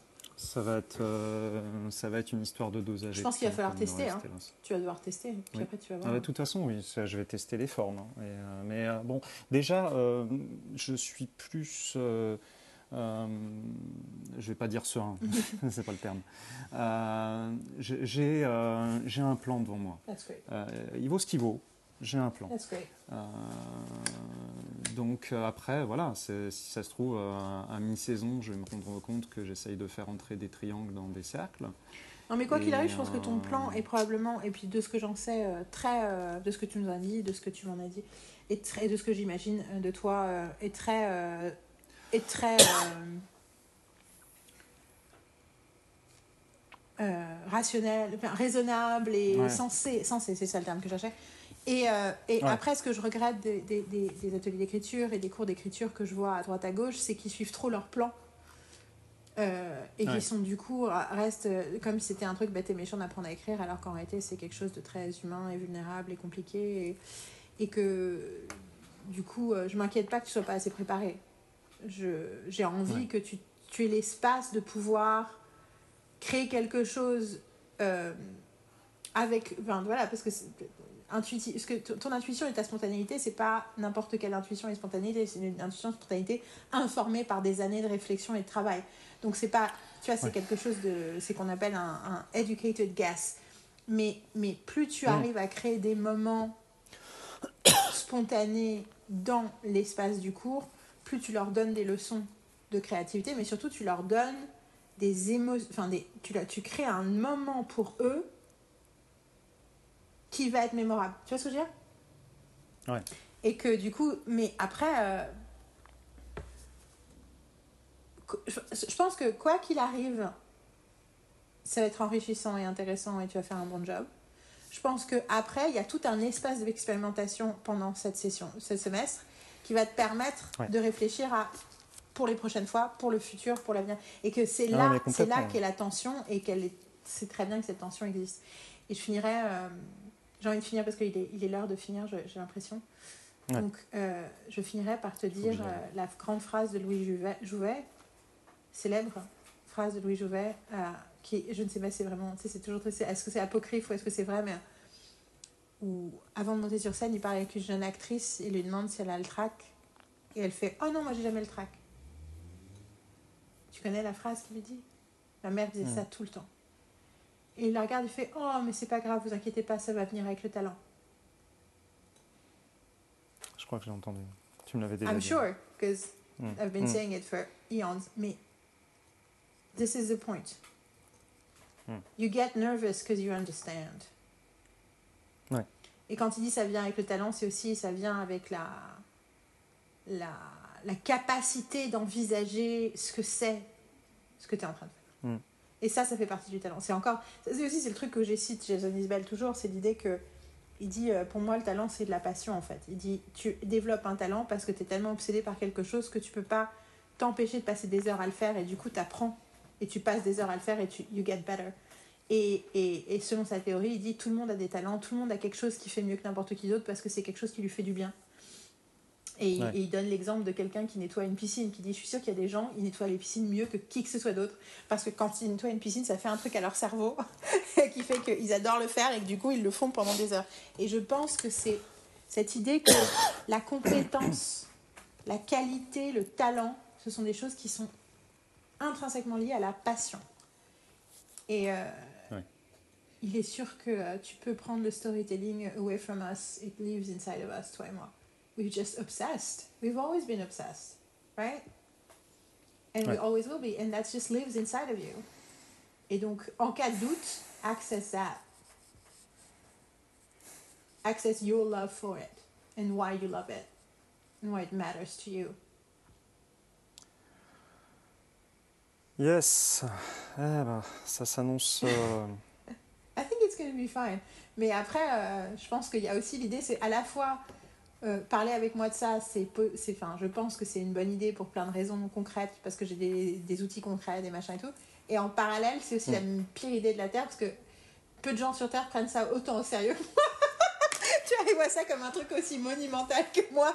Genre, oh my god, you're about to change their lives. tu vois ce que je veux dire? Du coup, quelque part, à la fois, je veux être rassurante et à la fois, je vais monter la pression. Non, moi j'ai toujours la crainte en fait quand je confronte euh, La théorie à la réalité. les belles idées que j'ai, qu'on me dise. mais je sais que c'est pas quelque chose que tu ferais, de toute façon. qu'on me dise Ah bah non, mais ça marchera pas. Après, je, et en même temps, je t'ai dit plein de fois, je t'ai dit plein de fois, ça, ça, ça c'est compliqué, ça c'est machin, mais après, est-ce que je, mais, mais je ne te découragerai jamais d'avoir ces belles idées. C'est pas un non. Non, parce que je pense que tu as besoin de ces belles idées, tu as besoin d'imaginer, d'imaginer l'idéale version de ce que tu peux faire en cours pour pouvoir ensuite scale it back to what it is. Et eventually, one day, we'll build our own school. And we can make mm. all of this happen. tu vois ce que je veux dire?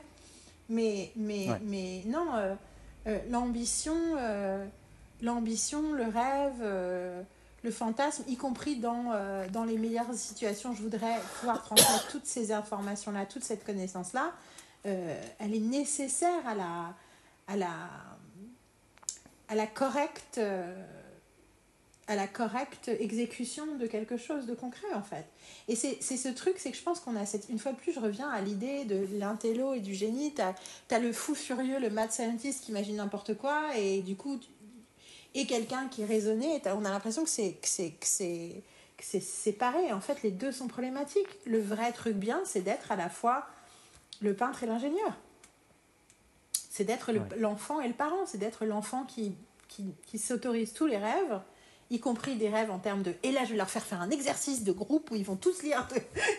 tu vois, que c'est pas enfantin, mais c'est, mais c'est, mais c'est une liberté. C'est de s'autoriser à imaginer tout ce qui serait possible de faire. Donc il y a une forme de, de liberté. Euh, c'est pas enfant, c'est plus comme childish en, anglais et en français, ça n'a pas, du tout le même sens. Euh, une espèce de, d'espérance. Euh, tous les mots sont négatifs en français. Bon, t'as compris Quelque chose de. voilà. Et, et, à la, et à la fois d'être aussi. Euh, d'avoir le sérieux que tu as euh, de prof, de personnes responsables de leurs notes, de leur, de leur, de leur semestre et qui, qui sait prendre des décisions pour le meilleur de tout le monde. Quoi. Que tu es de nature, de toute façon. Ça va être bien. Bah, surtout, I'm excited to hear about it. I'm exciting. I'm excited. I'm exciting. Ah bah là, ça va, ça va peupler mes, euh, mes allez, 15, 20 prochaines semaines à venir. Euh, il y a deux semaines de congé, 15 semaines. 15 semaines, donc. Euh, ouais, les 15, les 15 prochaines semaines à venir. Sachant que... Ah oui, puis il faut que je trouve le moyen de récupérer, parce que je commence avec un malus, vu que j'ai moins deux heures à mon compte temps, et donc il faut que je il faut que je redéfinisse d'autres horaires pour, euh, pour euh, faire les, les, heures en question. Ah, t'avais pas pensé à celui-là. Ah C'est pas grave. Tu sais quoi? Si, si, si, si j'y avais pensé. Ça by bird. Bird by bird. C'est ça. Ouais. Non, mais de toute façon, c'est déjà prévu. Demain, demain, je me pointe très tôt à la Sorbonne. J'y passe la journée. Euh, je, règle mes problèmes administratifs, euh, je, mets, je me mets dans les bonnes conditions pour mon premier cours et après, euh, on va se jeter de la falaise et puis on va voir ce que It's ça It's gonna be awesome. Surtout, ça va être très intéressant pour moi. ah, bravo. ah, bravo. oh boy, comme dirait Sam Beckett. hashtag nerds. J'ai hâte qu'un jour tu aies le temps de lire Stephen King. Et j'ai hâte de finir de lire Stephen parce que du coup, j'ai beaucoup pensé à toi automatiquement et j'ai trouvé ça. Je dis, I fell in love with the dude. Et je l'aimais bien avant, mais I fell in love with him. Il y a énormément de, euh, de, choses à apprendre de ce type-là, sans même avoir lu son bouquin sur l'écriture. Je lis Stephen King depuis que j'ai 12-13 euh, ans. Euh, et, et, je pense que les Bien évidemment, ça a été alimenté par euh, mon amour de la, de la série télé, mais euh, euh, tous les points de vue que je peux avoir aujourd'hui sur les personnages, leur richesse, leur importance dans un récit, ça vient de d'un point de vue romanesque de Stephen King et de son traitement des personnages et cinématographiquement de Tarantino pour exactement les mêmes raisons. Et euh, ça a vachement alimenté mon rapport à eux en me disant que ben, le, le- le plus important dans ton récit, quoi qu'il arrive, c'est euh, de toute façon le personnage. Ben, J'ai hâte que tu lises. Et euh, euh, quoi qu'il arrive, même dans un mauvais bouquin, et il y en a, hein, parce qu'il écrit tellement euh, en sûr. termes de, de volume qu'il y, y a- y a vraiment du mauvais. Mais même dans le mauvais, tu sens qu'il y a, un, en fait. un souci du détail sur le, sur la- le, personnage, sa manière d'être décrite. Il a une façon euh, très évocatrice de, de, te les, euh, de te les introduire, ce qui fait que tu vois toujours quelqu'un en fait. Tu arrives toujours à voir quelqu'un. Ce, qui est- ce que je trouve assez fort dans, dans sa manière d'écrire et ce que je ne retrouve pas forcément dans tous les romanciers euh, Mais tu- euh, populaires. que euh, nouveauté 2024, en 2023, j'ai découvert que le critère de sélection entre les choses que j'aimais et que j'aimais pas, c'était l'humanisme. Je pense que je suis, en- je suis arrivée à un point où je peux définir de façon encore plus spécifique. C'est pas seulement de l'humanisme. Je pense que le, cl- le mot-clé, c'est la générosité. Hmm. Il y a des auteurs qui sont généreux avec leurs personnages, qui sont généreux avec leur vision du monde, qui sont généreux avec le spectateur, le lecteur. Et Mmh, oui, ça me permet de faire d'expliquer pourquoi je vois le lien entre The Good Place et, et Buffy. Hmm. Oui, il y a l'existentialisme, le machin et tout, mais il y a aussi quelque chose de la, dans l'ordre de la générosité avec les personnages. De... Tu n'es pas mesquin. Ce qui explique aussi pourquoi j'aime pas Modern Family. Modern Family est, a une vision mesquine de ses propres personnages.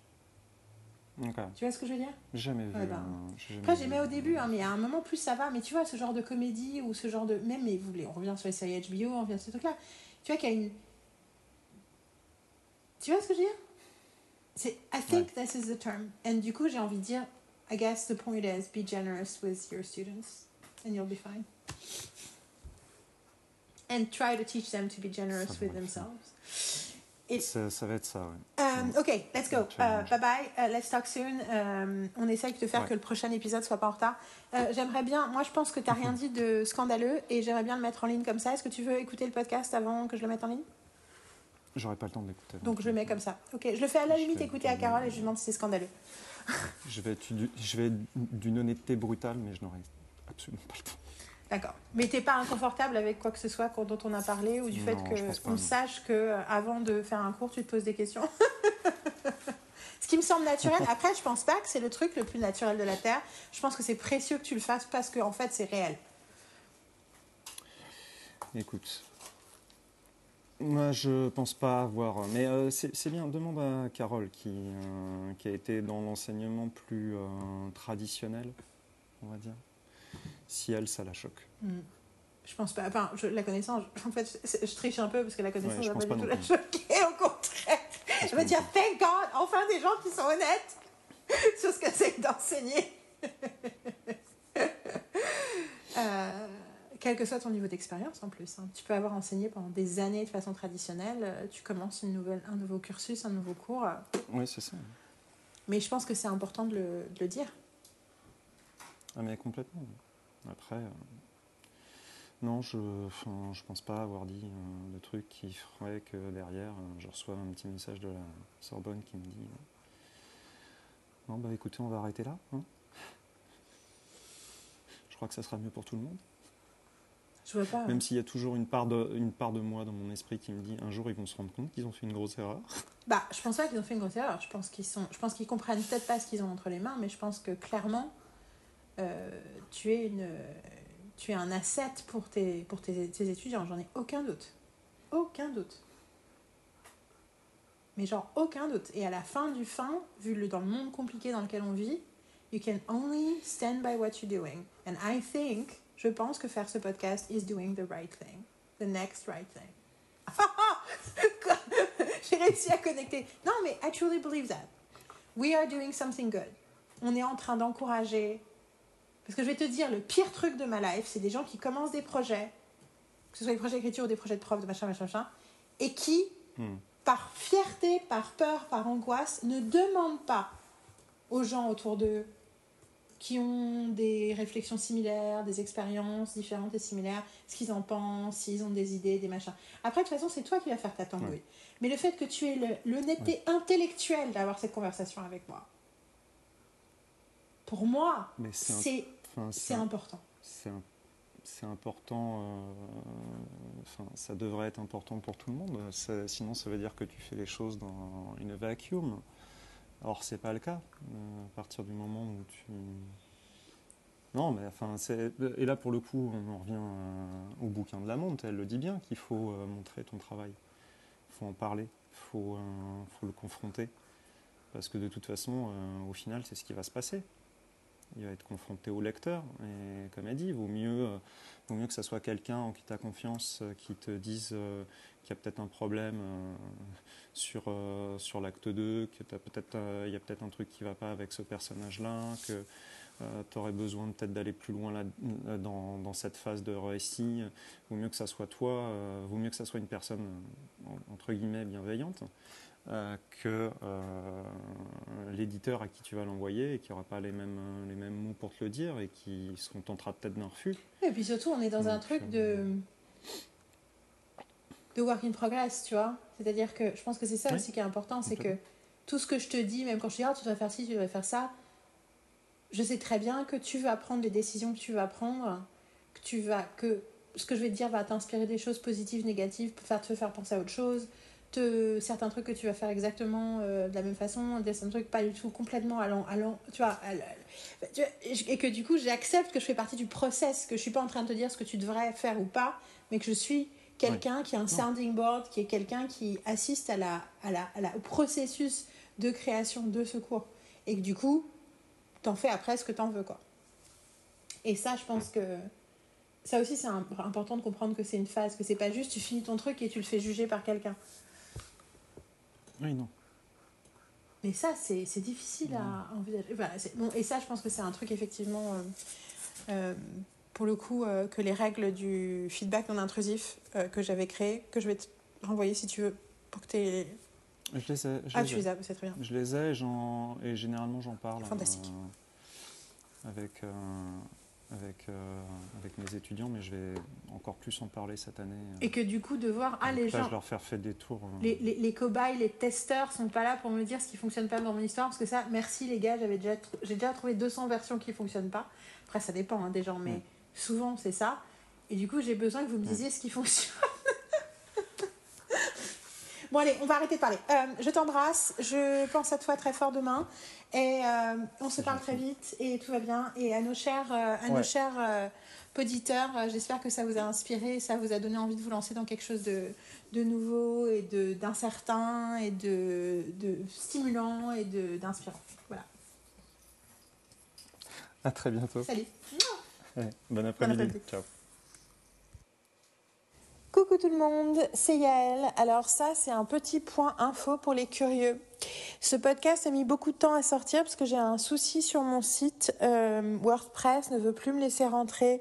Même quand je renouvelle mon mot de passe, il y a un espèce de truc, je sais pas ce que c'est, mais en fait, il se passe beaucoup de choses en parallèle dans euh, mon quotidien en ce moment qui fait qu'en fait, j'ai pas du tout la tête à m'en occuper. Et du coup, j'étais un peu... Euh, j'étais un peu euh, embêtée de ne d'avoir ce, cet épisode de ne pas savoir où le mettre et du coup j'ai tenté décidé de tenter de le mettre sur Substack. C'est pour ça que vous le trouvez sur Substack. Si vous avez trouvé cet épisode, j'espère. Enfin, sinon vous ne m'écouteriez pas, donc ça paraît logique que vous l'ayez trouvé. Euh, voilà, donc on va continuer à mettre des trucs sur Substack pour l'instant, jusqu'à ce qu'une bonne âme qui s'y connaisse en WordPress veuille bien euh, me porter secours. Euh, le site est, disponible, on peut, on peut y avoir accès euh, en, tant que, en tant que lecteur, euh, on peut, euh, tout le contenu est toujours là, juste que je peux pas, moi j'ai plus la main dessus, donc je peux pas rajouter de choses. Voilà, c'était juste pour vous dire, vous n'êtes pas, ne soyez pas au cas où vous vous posiez la question, mais pourquoi on est sur Substack Mais que se passe-t-il Mais comment ça se fait-il que on a mis cinq semaines à voir cet épisode, qu'il n'y a pas eu d'épisode de février? Voilà, c'est la raison. Du coup, on reprendra euh, les épisodes, euh, les épisodes d'en cours d'écriture avec Dom euh, en mars. Et pour le reste, il y aura peut-être d'autres trucs que je vais faire avant aussi sur Substack. Stay tuned et j'espère que vous avez eu un beau début d'année et à très vite. Et bonne pop d'ici là et bonne écriture d'ici là aussi.